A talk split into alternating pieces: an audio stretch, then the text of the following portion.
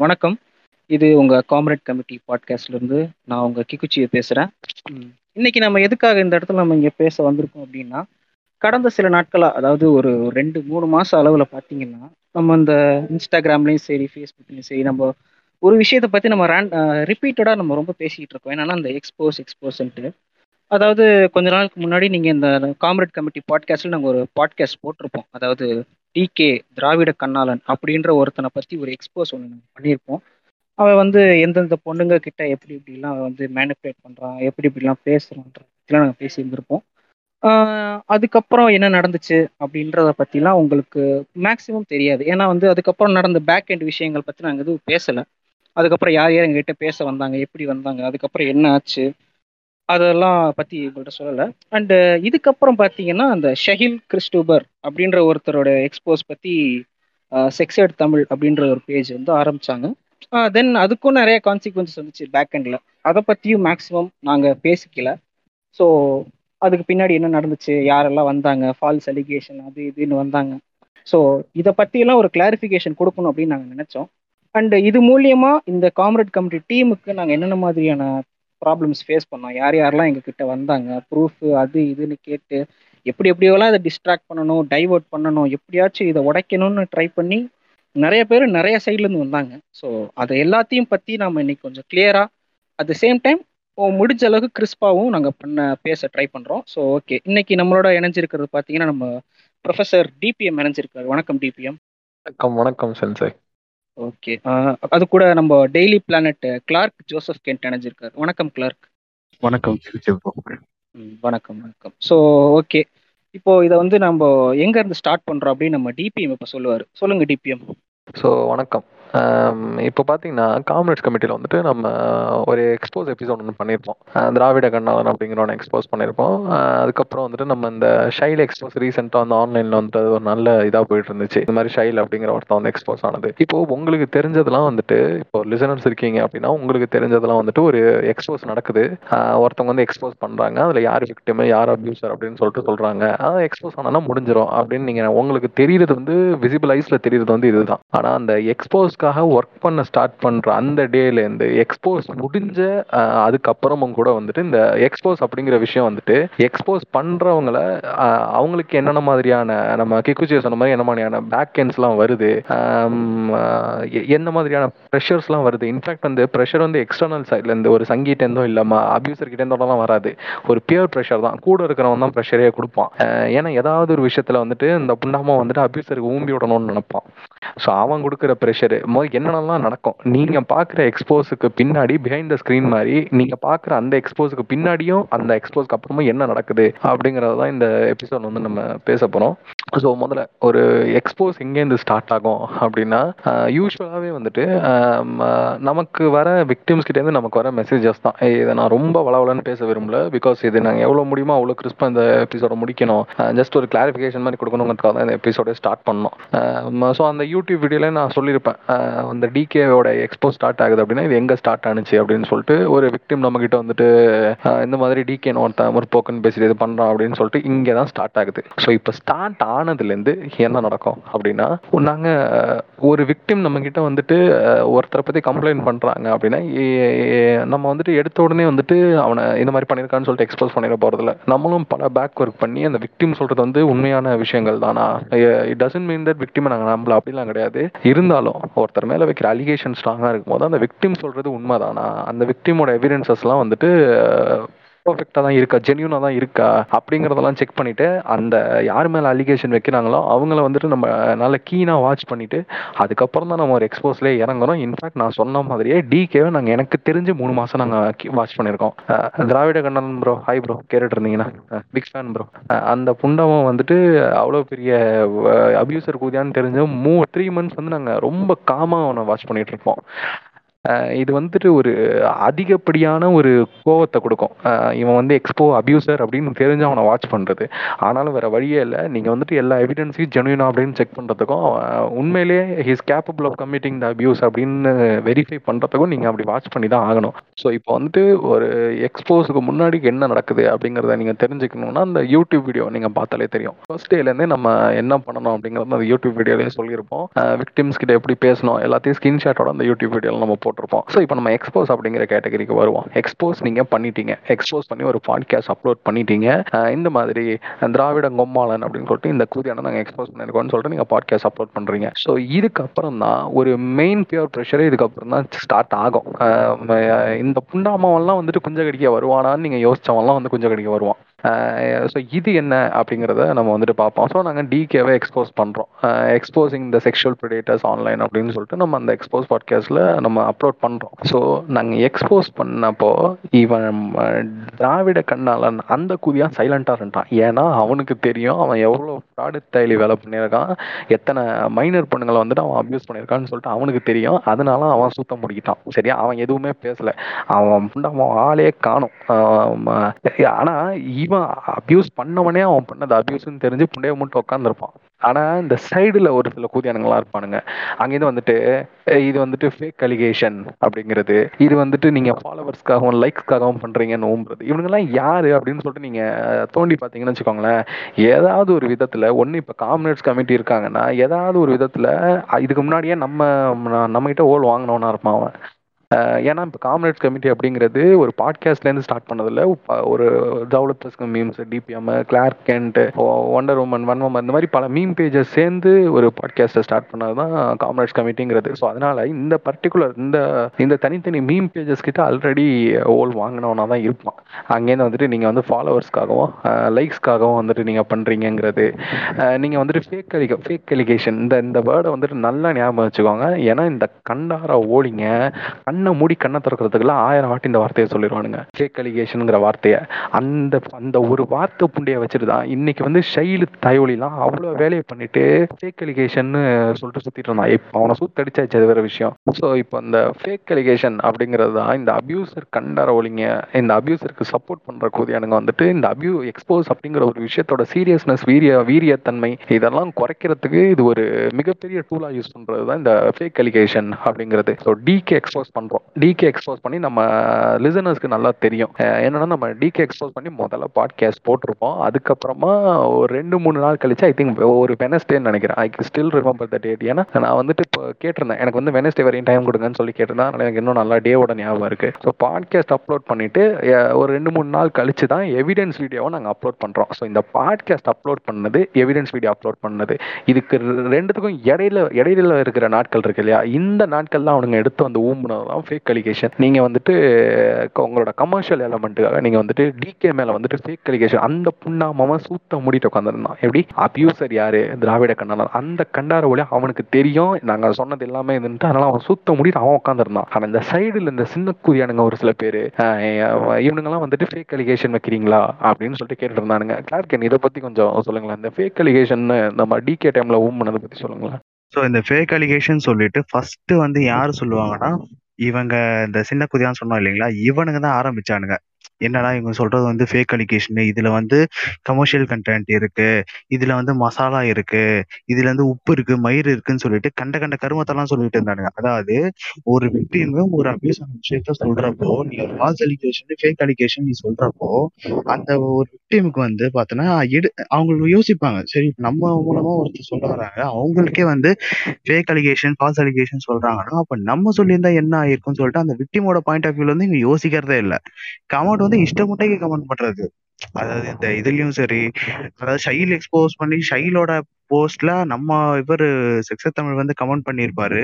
அதை போஸ்ட் எடுத்து இப்போ ஒருத்தர் போட்டிருக்காங்க, அதுல வந்து கமெண்ட் பண்ணுவானுங்க. இவனுக்கு வந்து என்ன பண்ணுவானுன்னா நீங்கெல்லாம் விக்டிம் பேனிக் பண்ண வந்தாண்டா அப்படி இப்படின்னு வானுங்க. ஆமா, இதுல ஒரு முக்கியமான விஷயம் என்ன அப்படின்னா இவனுங்க ஸ்ட்ரைட்டா வந்துட்டு இவனுங்க வந்துட்டு ஃபேக் அலிகேஷன் வைக்கிறீங்க அப்படின்னு சொல்லிட்டு ஸ்ட்ரைட்டா வர மாட்டானுங்க. ஏன்னா ஸ்ட்ரைட்டா வந்தா உண்டாம அவனே அபியூசர் கடை சப்போர்ட் பண்றேன்னு சொல்லிட்டு குண்டியை கிழிச்சு அனுப்பி விட்டுருவான்னு சொல்லிட்டு தெரியும். ஸோ இவனுங்க வந்துட்டு ஒரு மாஸ்க் ஒன்ன மாட்டி வருவானுங்க, என்ன தெரியுமா, I care about victim, victims, எனக்கு வந்து விக்டிம் மேலே வந்து அக்கறை இருக்குது. ஒரு விக்டிம் மேலே அக்கறை இருக்கிற ஒருத்தனா நான் வந்து சொல்கிறேன் அப்படின்னு இந்த மாஸ்க்கை மாஸ்க்கை போட்டு தான் சொல்லுவாங்க. அந்த மாஸ்க் அவுத்தர் let me see who the fuck you are ஆக்சுவலின்னு சொல்லிட்டு எடுத்திங்கன்னா அபியூசருக்கு ஊம்பி விடுறக்கூடியான இருப்பான். இந்த புண்டாமனுக்கு விக்டிம் மேலேயும் அக்கறை இல்லை, இல்லை ஒரு ஃபால்ஸ் அலிகேஷன் நடக்கிறது மேலேயும் இவனுக்கு வந்து அக்கறை இல்லை, அதெல்லாம் பிரச்சனை இல்லை. இவன் அபியூசருக்கு இவன் ஊம்பணும் ஒரு விஷயம். ரெண்டாவது, ஆல்ரெடி இப்போ எக்ஸ்போஸ் காமரேட்ஸ் கமிட்டி பண்ணுறாங்க இல்லை யாரோ பண்ணுறாங்கன்னா ஆல்ரெடி அந்த பேஜ் மேலே இவனுக்கு ஏதாவது காண்டு இருக்கும், அந்த இதை தீர்த்துக்கிறதுக்கு இதான் சான்ஸ் அப்படின்னு சொல்லிட்டு நான் விக்டிம்க்கு விக்டிம் மேலே எனக்கு ரொம்ப அக்கறை இருக்குது அப்படின்னு சொல்லிட்டு வருவானுங்க. இதில் இன்னும் சிரிப்பான விஷயம் என்ன தெரியுமா, ஒரு சில பொண்ணுங்களே வருவாங்க, பொண்ணுங்களோ ஒரு சில பசங்களோ, ப்ரோ நாங்களும் விக்டிம்ஸ் தான் ப்ரோ, நாங்களே சொல்கிறோம் ப்ரோ இது ஃபேக் அலிகேஷன் ப்ரோன்னு சொல்லிட்டு வருவாளுங்க. இல்ல டிபிஎம் இதுல வந்து பாத்தீங்கன்னா நம்ம பல விக்டிம் பிளேமிங்கும் கலந்துதான் இருக்க போது. என்னடா இவன் விக்டிம் பிளேமிங் சொல்றான்னு நினைக்க வேணாம். சோ என்னென்ன விக்டிம் பிளேமிங் இருக்குன்னு நீங்க போக போக பாருங்க, உங்களுக்கு அப்புறம் புரியும். இல்ல இன்னும் ப்ரிசைஸா சொல்லணும்னா இந்த இந்த ப்ரிசைஸா சொல்றேன் கேளுங்க. இந்த பாட்காஸ்ட்ல பல பேஸ்டான ட்ரூ ஸ்டோரி அப்படிங்கிற மாதிரி பல உண்மை நடந்த சம்பவங்கள் பல இதை வந்து நாங்க இதுல ஷேர் பண்ணலாம் போறோம். ஸோ அதெல்லாம் கேட்குறதுக்கும் உங்களுக்கு விக்டிம் பிளேமிங் மாதிரி இருக்கலாம், அது இருக்குது, அதெல்லாம் எனக்கு பிரச்சனை பண்ணியே கிடையாது. ஏன்னா உங்களோட அசம்ஷனுக்கு சி லிசனர்ஸ், ஜெனியூனான லிசனர்ஸ் இருக்கீங்கன்னா உங்களுக்கு தெரியும் நாங்கள் என்ன சொல்ல போகிறோம் அப்படிங்கிறது அட் எண்ட் ஆஃப் த பாட்காஸ்ட்டில். ஆனால் நீ சும்மா குஞ்ச கடிக்கணுங்கிற ஐடியாவில் உட்காந்து நீ பாட்காஸ்ட்டை கேட்டுட்டு இருந்த அப்படின்னா உனக்கு வந்து விக்டிம் பிளேமிங் மாதிரி தான் தெரியும், அதுக்கெல்லாம் என்னால் ஒன்றும் பண்ண முடியாது. ஒரு ஜென்ரல் டிஸ்க்ளைமர் என்னென்னா, இது விக்டிம் பிளேமிங் மாதிரி தெரிகிறது தெரியாமல் இருக்குது, அதெல்லாம் என்னோட பிரச்சனை கிடையாது. என்ன நடந்துச்சோ நான் அதை சொல்ல போகிறேன், நடந்ததை நான் சொல்ல போகிறேன். அது விக்டிம் பிளேமிங் மாதிரி தான், அதுக்காக நான் ஒன்றும் பண்ண முடியாது. காமரேட்ஸ் கமிட்டி அதுக்கு பொறுப்பும் ஏற்காது. ஸோ இப்போ நம்ம பாட்காஸ்ட்குள்ளே போகிறோம். ஸோ இந்த மாதிரியான மெசேஜஸ்லாம் வருது ஒரு செட் ஆஃப் பீப்புள் கிட்ட இருந்து. நீங்கள் வந்து ஃபேக் அலிகேஷன் வைக்கிறீங்க, அது எப்படி நீங்கள் வந்துட்டு ஒரு ரேஷனலிஸ்ட் மேலே ஃபேக் அலிகேஷன் வைக்கலாங்கிறது. ஒரு சில பொண்ணுங்களே வந்து நீங்கள் விக்டிம் விக்டிம்னு யாரை சொல்கிறீங்க, நானுமே ஒரு விக்டிம் தான், ஆனால் வந்துட்டு டிகே அப்படிப்பட்ட ஆள்லாம் கிடையாது. ஷைலுக்கும் அதுதான் நடந்துச்சு இல்லைங்களா, இப்போ நம்ம ஷைலுக்கும் அதுதான் நடந்துச்சு. ஷைல் எவ்வளோ பெரிய ஆள் தெரியுமா, பெரிய புண்டா புண்டா, சரி ஓகே, ஷைல் எவ்வளோ பெரிய ஆள் தெரியுமா, நீங்கள் வந்து ஷைல் மேலேயே ஃபேக் அலிகேஷன் அப்படின்னு சொல்லிட்டு. ஸோ நாங்கள் பொறுத்து பொறுத்து பொறுத்து பார்த்தோம். ஆல்ரெடி எங்களோட பிளான் என்னன்னா வந்துட்டு அந்த எவிடன்ஸ் வீடியோவை ரிலீஸ் பண்ணணும் அப்படிங்கிறது தான். ஆனால் நாங்கள் கொஞ்சம் லேட்டாக ரிலீஸ் பண்ணலாம், ஏன்னா நிறைய ஒர்க் இருந்துச்சு, அப்போ லேட்டாக ரிலீஸ் பண்ணலாம். ஆனால் இவனுங்க வந்துட்டு ஃபேக் அலிகேஷன் சொல்லிட்டு என்டையராக அப்படியே வேற சைடுக்கு ஸ்டீர் அவே பண்ணிட்டு போகிறானுங்க. ஸோ இதை பார்க்க முடியல. ஸோ நான் எவ்வளோ சீக்கிரம் முடியுமோ அவ்வளோ சீக்கிரம் நாங்கள் வந்துட்டு அந்த எவிடன்ஸ் வீடியோவை நாங்கள் ரிலீஸ் பண்ணுறோம் யூடியூப்ல. இப்போ இப்போ தான் வந்துட்டு சர்ப்ரைஸ் மதர் பக்கருங்கிற மாதிரி ஃபேக் அலிகேஷன் சொல்லிட்டு இருந்த கூதியானில் ஒரு சில பேர் நீங்கள் எவிடன்ஸ் எல்லாம் வந்து எடிட் பண்ணியிருக்கீங்கன்னு சொன்னோம். ஸோ இந்த மாதிரி வந்துட்டு நம்மளால் முடியல ஒரு கட்டத்தில். இந்த கண்டாரோலிங்க வந்துட்டு என்னடா நீங்கள் ஃபேக் அலிகேஷன் ஃபேக் அலிகேஷன் இருக்கானுங்க, சரி ஓகே நம்ம நம்ம மேலேயும் ஒரு இது இருக்குல்ல, நம்மகிட்ட எல்லா எவிடன்ஸும் இருக்குது, நம்மகிட்ட எல்லாமே இருக்குது. ஸோ நம்ம அதெல்லாம் ரிலீஸ் பண்ணால் தானே சொல்ல ஓகே நம்ம சொல்கிறது ஜெனியூனான அக்யூசேஷன் சொல்லிட்டு தெரியும் அப்படின்னு சொல்லிட்டு நாங்கள் ஏன் ரிலீஸ் பண்ண எங்களுக்கு டைம் ஆனிச்சுன்னா, நாங்கள் வந்து பாட்காஸ்ட் வந்து அப்லோட் பண்ணுறோம் டிகேவை எக்ஸ்போஸ் பண்ணி.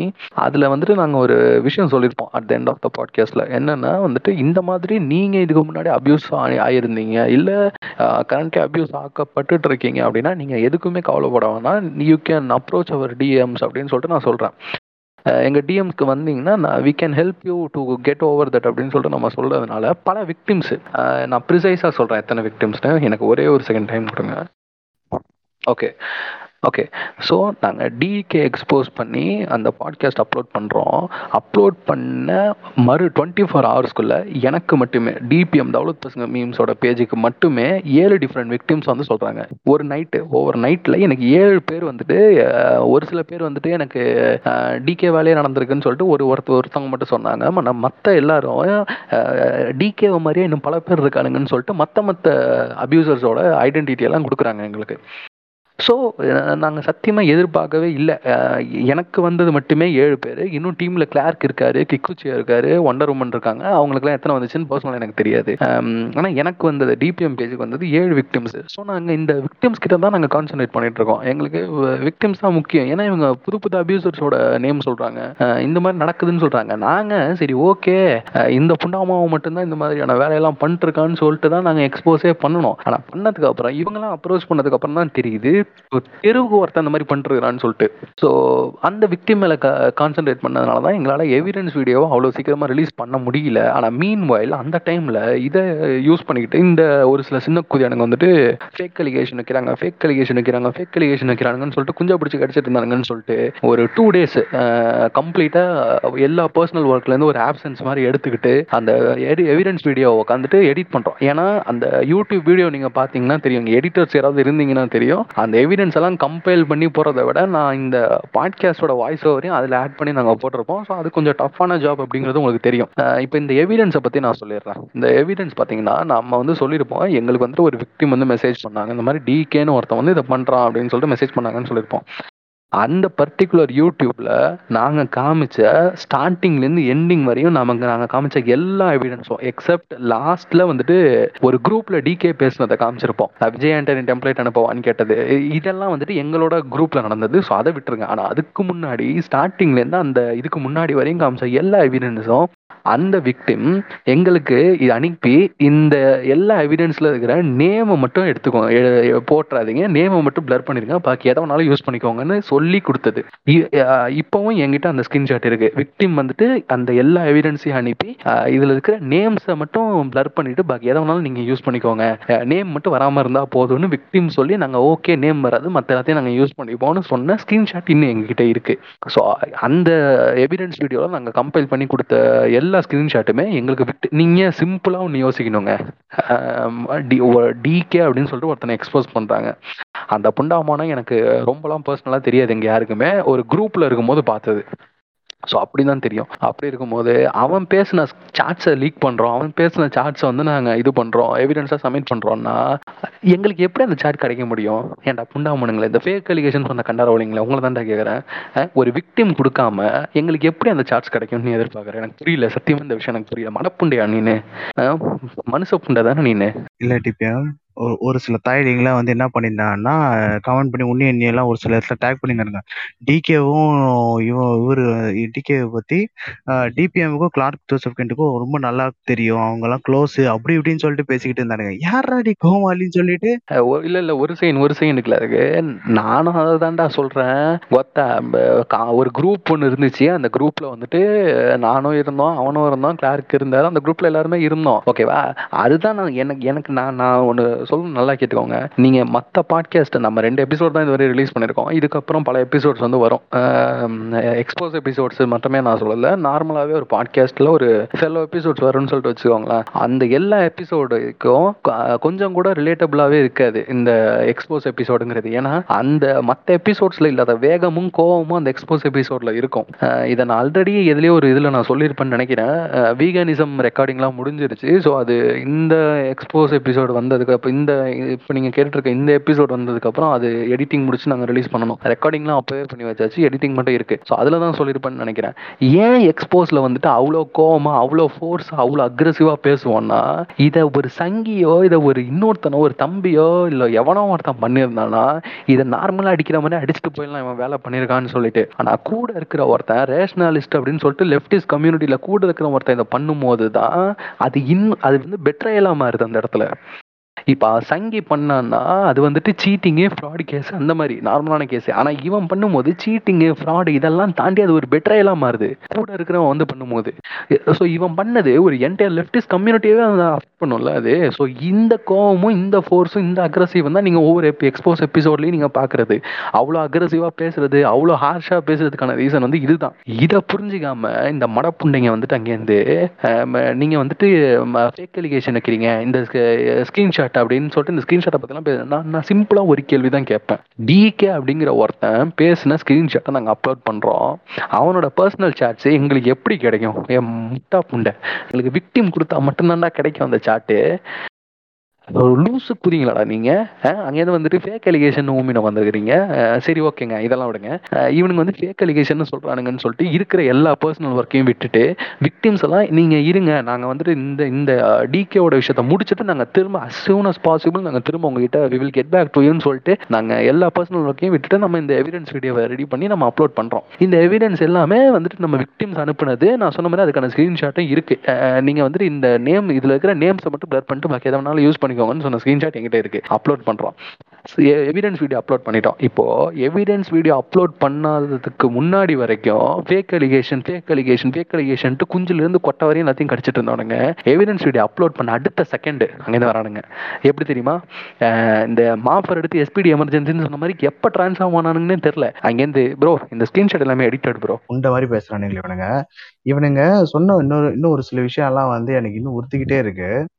என்னன்னா, அந்த அபியூசருக்கு அவ்வளோ ஊம்பு ஊம்பு ஊம்பி விட்டு நீங்க வந்து விக்டிம் பிளேமிங் பண்றீங்க. நீங்க விக்டிம்ஸை எவ்வளோ பேனிக் பண்ணிட்டீங்க தெரியுமா, விக்டிம் என்ன பண்ணிட்டீங்க தெரியுமா, நீங்க அப்படி இப்படின்னு சொல்றானுங்க. தவிர்த்து சரிடா எங்களுக்கும் விக்டிம் தெரியும் உனக்கும் விக்டிம் தெரியும், நீ எங்க கிட்ட சொல்ற போய் அந்த இல்லையே எனக்கு அங்கதான டவுட் பண்ணுங்க. அகைன் வந்துட்டு என்ன சொல்றானுங்க ப்ரோ, நீங்க இந்த இதெல்லாம் நீங்க ஸ்கிரீன்ஷாட் எல்லாம் நீங்க எடிட் பண்ணி போட்டிருக்கீங்க. ஒரு ஒரு கண் அந்த கண்டார ஒளி மட்டும் கையில கிடைச்சான்னு வச்சுக்கோங்க, அந்த தாய் ஒளி பல வேலை பண்ணிருக்கிறான். நான் சுத்த முடிட்டு இருக்கிறது இன்னொரு பொண்ணு அது லைஃப் உள்ள இருக்கு. அந்த இதுக்குள்ள இந்த அபாஷன் பண்ணி அபாஷன் பண்ண புண்டாமோனே டே உனதான்டா புண்டை அந்த டைல தான் நான் அடுத்தது வந்துட்டு அவனை பத்தி தான் சொல்லலான் இருந்தேன். பட் ஆனால் ஒரு பொண்ணோட லைஃப் இன்வால்வ் ஆயிருக்குன்னு சொல்லிட்டு நான் சுத்த முடிட்டு உட்காந்துருக்கேன். இல்லைன்னா இந்நேரத்துக்கு அந்த புண்டாமோனா பண்ண வேலைகளை அவனை இழுத்துப்பட்டு ஓத்து விட்டுருப்பேன்.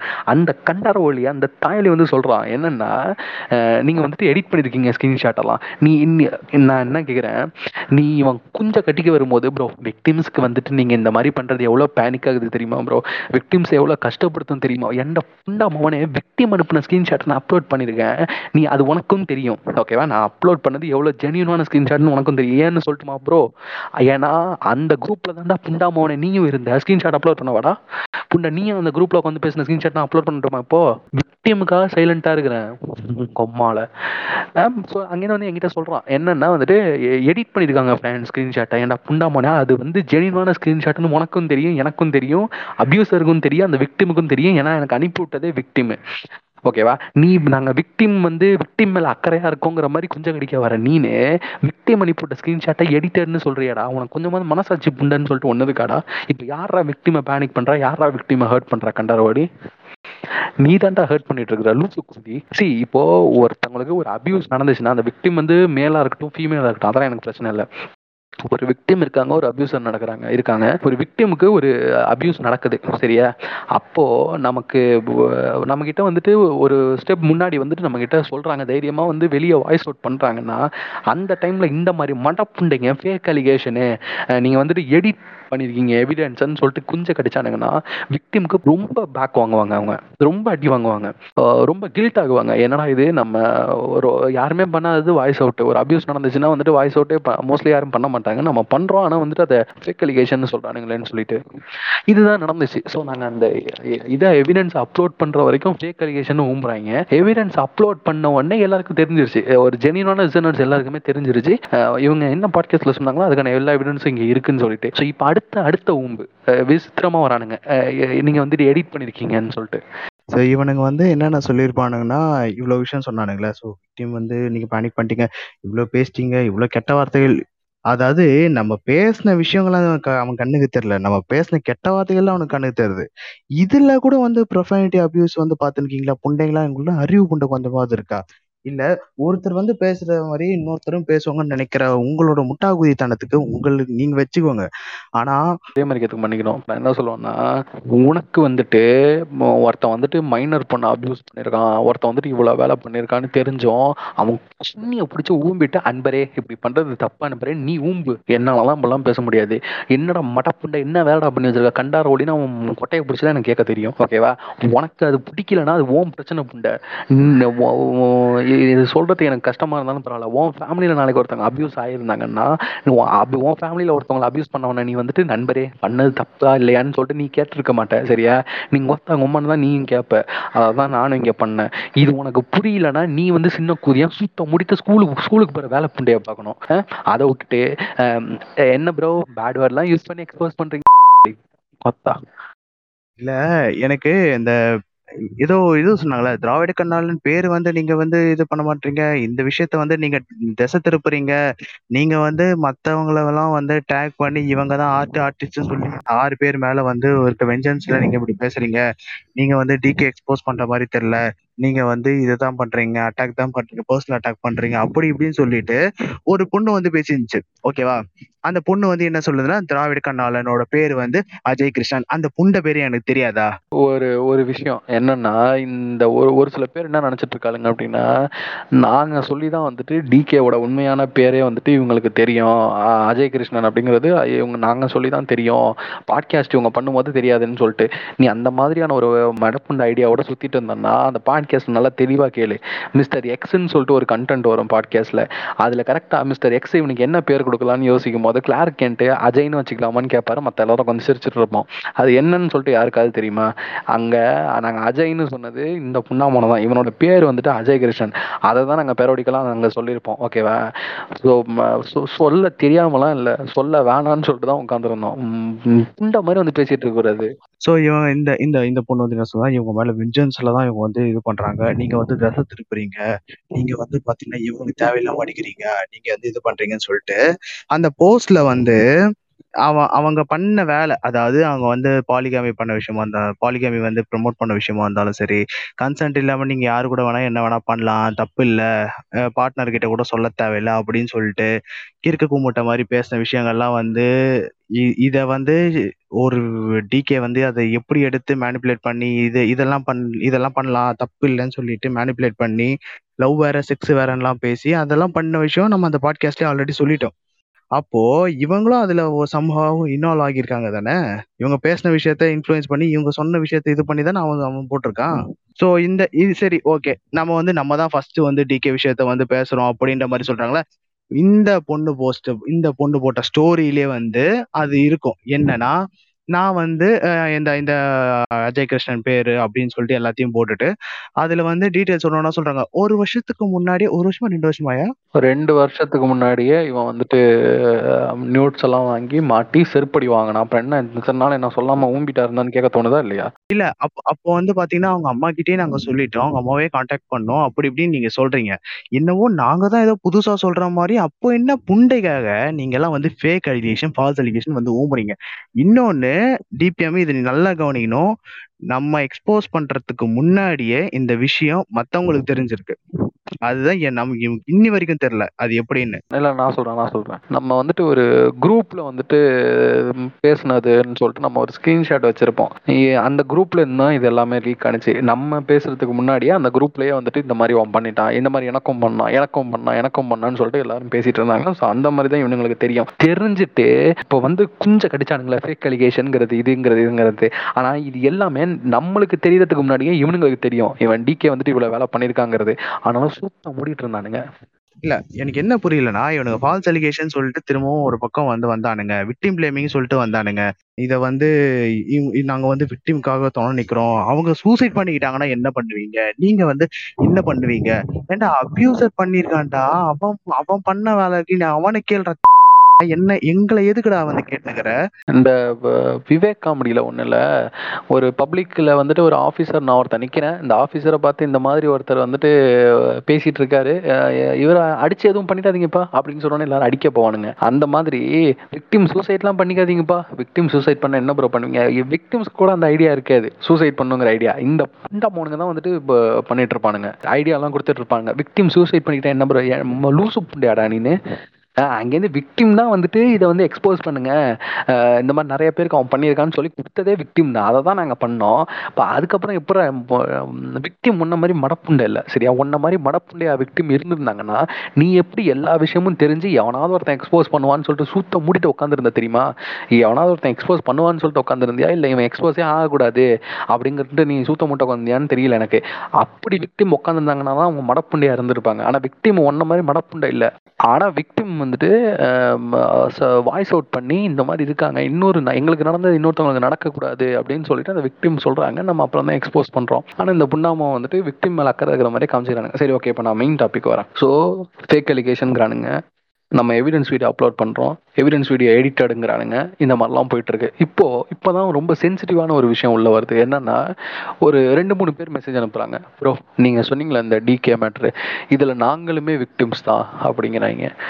சரி ஓகே, ஃபர்தராக ஏதாவது இன்ஃபர்மேஷன் சொல்கிறதுக்கு வந்திருப்பாங்கன்னு சொல்லிட்டு என்ன தான் சொல்கிறாங்க அப்படின்னு பார்ப்போன்னு சொல்லிட்டு வெயிட் பண்ணால் அப்யூசரை காப்பாற்றுறாங்க. நீங்கள் எப்படி இந்த மாதிரியான ஸ்க்ரீன்ஷாட்ஸ் எல்லாம் நீங்கள் யூஸ் பண்ணலாம், முதல்ல ஸ்க்ரீன்ஷாட்டோட உங்களுக்கு வந்துட்டு கன்சென்ட் இருக்கா அந்த ஸ்க்ரீன்ஷாட்டை யூஸ் பண்ணுறதுக்குன்னு கேட்குறானுங்க. லூசு புண்டையா நீனு, கன்சென்ட்டே இல்லாமல் எனக்கு எப்படி அந்த ஸ்க்ரீன்ஷாட் கையில் கிடைக்கும்? நான் தான் சொல்கிறேன், அந்த விக்டிம் எங்களுக்கு அனுப்பும் போதே இந்த மாதிரியான எல்லா ஸ்க்ரீன்ஷாட்டையும் கிராப் பண்ணி தெளிவாக தான் அந்த விக்டிம் அனுப்புகிறாங்க. இந்த ஸ்க்ரீன்ஷாட்டில் வர நேம்ஸை மட்டும் பிளர் பண்ணிவிட்டு நீங்கள் யூஸ் பண்ணிக்கோங்கன்னு சொல்லிட்டு, ஸோ விக்டிம் என்கிட்ட என்ன கொடுக்குறாங்களோ அதை மட்டும் தானே என்னால் யூஸ் பண்ணியிருக்கவே முடிஞ்சிருக்கும். விக்டிம் கொடுக்காத ஒரு விஷயம் எனக்கு எப்படி கிடச்சிருக்கும்? இப்போ கொஞ்சம் கூட யோசிக்க மாட்டேன். இவனுங்க யோசிக்க தெரியாமலாம் இல்லைங்க, இவனுக்கு தெரியாதுன்னு நினைக்கிறீங்களா? இதெல்லாம் நம்ம கன்சென்ட்டோட தான் வாங்கணும், கன்சென்ட் அவங்க கொடுத்து தான் நம்ம அப்லோட் பண்ணுறோன்னு தெரியாமல் கேட்குறாங்கன்னு நினச்சி கிடையாது. இந்த சீரியஸ்னஸை டைவெர்ட் பண்ணுறதுக்காக இந்த மாதிரி வந்து கேட்குறானுங்க. இப்போ நான் ஒரு கொஷின் கேட்குறேன், என்னன்னா, நானும் ஒரு விக்டிம் தான் சொல்லிட்டு ஒரு ரெண்டு பேர் ஜென்யூனாக வராங்கன்னு வச்சுக்கோங்களேன், பத்து பேர் வரானுங்க நானும் விக்டிம் தான் சொல்லிட்டு, என்னன்னு பார்த்தா எல்லாம் ஃபேக் ஐடி, எல்லாம் வந்துட்டு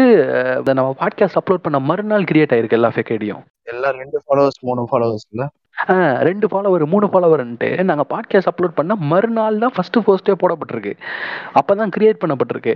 நான் என்ன கேட்குறேன், இப்போ அப்யூசர் இருக்கான், திராவிட கண்டாரவழி அந்த அப்யூசர் இருக்கான் அப்படின்னா அவனே வந்துட்டு நாளைக்கு இந்த இவனுங்க டெக்னிக்கை யூஸ் பண்ணி அவனே ஒரு ஐடி கிரியேட் பண்ணி நானும் விக்டிம் தான், என் கன்சென்ட் இல்லாமல் நீங்கள் ஸ்க்ரீன்ஷாட் போட மாட்டீங்கன்னு சொல்லுவான், சொல்ல மாட்டான்ட்டு என்ன நிச்சயம்? ரொம்ப ஹிலாரியஸான பாயிண்ட் இதுக்கு மேலே தான் வரும். என்னென்னா, இந்த மாதிரி வந்துட்டு நீங்கள் வந்துட்டு ஃபேக் அலிகேஷன் வைக்கிறீங்கன்னு சொல்கிறீங்க, நாங்களும் விக்டிம்ஸ் தான், நீங்கள் வந்து கன்சென்ட் இல்லாமல் ஸ்க்ரீன்ஷாட் யூஸ் பண்ணிட்டீங்கன்னு சொல்றாங்க, நீ எப்படி இப்படி பண்ணலான்னு கேட்க இதெல்லாம் பண்றாங்க. ஆனா இவனுங்க என்ன பேசினாலும் புடா புண்டன்னு நாங்கள் தான் சொல்லிட்டு இருக்கோம், நாங்கள் அதை தவிர வேற எதுவுமே நாங்கள் சொல்லலை. ஏன்னா இவன் என்னென்ன வேலை பண்ணா அப்படிங்கிறது எங்களுக்கு தெரியும், ஜென்யூனான விக்டிம்ஸ்க்கு தெரியும் இவன் என்னென்ன வேலை பண்ணாங்கிறது, ரெண்டாவது அவனுக்கு தெரியும் அவன் என்னென்ன வேலை பண்ணாங்கிறது. ஸோ எல்லாரும் சூத்த மூடிட்டு இருக்காங்க. இவனுங்கெல்லாம் யாருன்னே தெரியல, இந்த இந்த விஜய் சேதுபதி அந்த அக்கா யாருன்னே தெரியல அங்கேருந்து சவுண்ட் விட்டுட்டு இருக்குங்கிற மாதிரி யாருன்னே தெரியாதவங்களாம் வந்து சவுண்ட் விட்டு இருக்கானுங்க. இவனுங்க எல்லாருமே ஒரு ட்விஸ்ட் வச்சானுங்க. என்னடா இவனுங்க, நம்ம இத்தனை வைக்கிறோம் ஃபால்ஸ் அலிகேஷன் சொல்றோம், ஸ்கிரீன்ஷாட் எடிட்டட்னு சொல்றோம், கன்சென்ட் இல்லாமல் ஸ்கிரீன்ஷாட் யூஸ் பண்ணீங்கிறோம், இவ்வளோ சொன்னதுக்கு அப்புறமும் இவனுங்க வந்துட்டு பேக் அடிக்க மாட்டானுங்க, இவனுக்கு கண்டினியூஸா இந்த டிகே அப்படிங்கிறவங்க அட்டாக் பண்ணிட்டே இருக்கானுங்கன்னு சொல்லிட்டு இப்போ சிம்பத்தி பிளே பண்றானுங்க. ஸோ இப்போ நம்ம யாரு பேசுனதை சொல்றேன்னு சொல்லிட்டு கேட்கறவனுக்கு நல்லா தெரிஞ்சிட்டு இருக்கோம். நீ பேசுனதான் நான் இவ்வளோ நேரமா நான் சொல்லிட்டு இருக்கிறேன். ஸோ ஒரு பொண்ணு எங்கேயாவது வந்துட்டு முதல்ல ஃபேக் அலிகேஷன் சொன்னிச்சு, அதுக்கப்புறம் screenshot video evidence video upload பண்ணதுக்கு அப்புறம் எவிடன்ஸ் எடிட்டர்னு சொன்னிச்சு, அதுக்கப்புறமா வந்துட்டு எவிடன்ஸ் எடிட்டர்லாம் இல்லைன்னு சொன்னதுக்கப்புறம் வந்துட்டு ப்ரூவ் பண்ணதுக்கப்புறம் வந்துட்டு நீங்கள் எவிடன்ஸை வந்துட்டு கன்சென்ட் இல்லாமல் யூஸ் பண்ணீங்கன்னு சொன்னிச்சு. இவ்வளோ பண்ணுது, ஆனால் நாங்கள் எதுக்குமே நாங்கள் இது பண்ணல, நாங்கள் கண் நாங்கள் அவன் அப்யூசர் அட்டாக் பண்ணுறதுல அதில் தான் நாங்கள் ஃபர்ஸ்ட் ப்ரியாரிட்டி கொடுத்துட்ருக்கோம். ஸோ ஒரு கட்டத்தில் அந்த பொண்ணு என்ன பண்ணுதுன்னா டோட்டலாக சிம்பத்தி அப்படிங்கிற சைடுக்கு ட்விஸ்ட் எடுக்குது. என்னென்னா, ப்ரோ நீங்கள் வந்துட்டு அவன் அவனுக்கு ஒரு செகண்ட் சான்ஸ் கொடுங்க ப்ரோ, அதை நான் சொல்கிறத விட நம்மளோட கிக்குச்சியை சொன்னார்னா கரெக்டாக இருக்கும்னு நினைக்கிறேன். ஏன்னா இந்த மெசேஜ் அவருக்கு தான். சி ஒரு டீமில் நாங்கள் சொல்கிறோம், நீங்கள் வந்துட்டு இந்த இந்த ஐடியாலாம் நீங்கள் காண்டாக்ட் பண்ணலாம், காம்ரேட்ஸ் கமிட்டியோட டீம் மெம்பர்ஸ் இவங்களான்னு சொல்கிறோம். ஸோ ஒவ்வொரு டீம் மெம்பர்ஸ்கிட்டையும் ஒவ்வொரு விதமான மெசேஜஸ் போகுது. ஒருத்தங்கிட்ட நீ ஃபேக் அலிகேஷன் வச்சேன்னு போகுது, ஒருத்தங்கிட்ட நீ ஸ்க்ரீன்ஷாட் எடிட் பண்ணனு போகுது, ஒருத்தங்கிட்ட வந்துட்டு ஏதாவது ஒன்று கிளிக் ஆகிடாதா, ஏதாவது ஒரு விஷயத்தில் இவனுங்க பேக் அடிக்க மாட்டானுங்களா, அப்யூஸை தப்பிச்சிட மாட்டானான்னு சொல்லிட்டு. சரி ஓகே, இந்த மாதிரி ஒவ்வொருத்தருக்கும் ஒவ்வொரு மெசேஜுங்க. இந்த மாதிரி நம்மளோட கிக்குச்சியோ சென்சாய்க்கு எங்ககிட்டலாம் வந்துட்டு ஃபேக் அலிகேஷனு ஸ்க்ரீன்ஷாட் எடிட்டட் அது இதுன்னு சொல்லிட்டு கிக்குச்சியோ சென்சாய்க்கு மெசேஜ் அனுப்புது. எப்படின்னா, ப்ரோ அவன் நீங்கள் வந்துட்டு டிகேவுக்கு ஒரு செகண்ட் சான்ஸ் கொடுங்க ப்ரோ, அவன் தெரியாமல் பண்ணிட்டான் ப்ரோ, அவனோட அம்மா வந்துட்டு ஹெல்த் இஷ்யூஸில் இருக்காங்க ப்ரோ. அதாவது இந்த கரெக்டாக அந்த ஃபேக் அலிகேஷன்ஸ் அப்படின்ற அந்த டாக் வந்து நல்லா ரேப்பிட் ஃபயராக ஸ்ப்ரெட் ஆகிட்டு இருக்கு. அப்போ வந்து என்ன பண்ணுறாங்க, இன்ஸ்டாகிராமில் ஒரு சும்மா ஒரு ஒரு நாலஞ்சு பேர் சேர்ந்து அந்த விக்டிமோட அந்த விக்டிம் அந்த பொண்ணோட சேர்த்து ஒரு நாலஞ்சு பேர் என்ன பண்ணுறாங்க, ஒரு குரூப் மாதிரி கிரியேட் பண்ணி நீங்கள் எல்லாரையும் டிபிஎம் கிளார்க்கு வன்மமார் அந்த அந்த எக்ஸ்போஸில் யார் யாரெல்லாம் சம்மந்தப்பட்டிருக்காங்க எல்லாரையும் அட்டு போட்டு கூப்பிட்டே இருந்தாங்க, வாங்க பேசுவாங்க, கிளாரிஃபிகேஷன் கொடுக்க வாங்க வாங்க வாங்கன்னு கத்தினே இருந்தாங்க. ஸோ அதில் அந்த பொண்ணு வந்து எனக்கு பர்சனலாக டிஎம் பண்ணிச்சு, உங்ககிட்ட பேசணும் ப்ரோ, அந்த டிகே விஷயத்தை பற்றி பேசணும்னு சொல்லிச்சு. சரி ஓகே கேட்குறாங்களே அப்படின்ட்டு நான் ஃபஸ்ட்டு டிபிஎம் சொன்னேன், இல்லை ப்ரோ நீங்கள் பேசாதீங்க விட்டுருங்கன்ட்டு. பட் நான் கேட்கல, சரி ஓகே இவ்வளோ நேரம் கட்டிக்கிட்டு தான் இருக்கானுங்களே என்ன தான் சொல்கிறானுங்கன்னு போயிட்டு கேட்போன்ட்டு அந்த பொண்ணோட மெசேஜுக்கு ரிப்ளை பண்ணுறேன். அந்த பொண்ணு வந்து பேசுச்சு, ப்ரோ நீங்கள் வச்சு எல்லாமே ஃபே ஃபேக் அலிகேஷன் ப்ரோ அப்படின்ட்டு. அந்த பொண்ணு கேட் அந்த பொண்ணு கிட்டத்தட்ட ஒரு நாலஞ்சு கேள்வி கேட்டுச்சுங்க. ஸ்டார்டிங்லேருந்து எல்லா கேள்விக்கும் பொறுமையாக அந்த பொண்ணுக்கு எக்ஸ்பிளைன் பண்ணேன். ஒரு நாற்பத்தஞ்சு நிமிஷம் ஐம்பது நிமிஷம் அந்த பொண்ணுகிட்ட காலில் பேசி பொறுமையாக எக்ஸ்பிளைன் பண்ணேன். இதுதான்மா, இதைத்தான் நாங்கள் பேசணும், இதை தவிர நாங்கள் ஒரு வார்த்தையும் பேசலை, எந்த வார்த்தையும் நாங்கள் தப்பாக யூஸ் பண்ணலை, இதைத்தான் கிளியராக அந்த பொண்ணுக்கிட்ட தெளிவாக எக்ஸ்பிளைன் பண்ணேன்.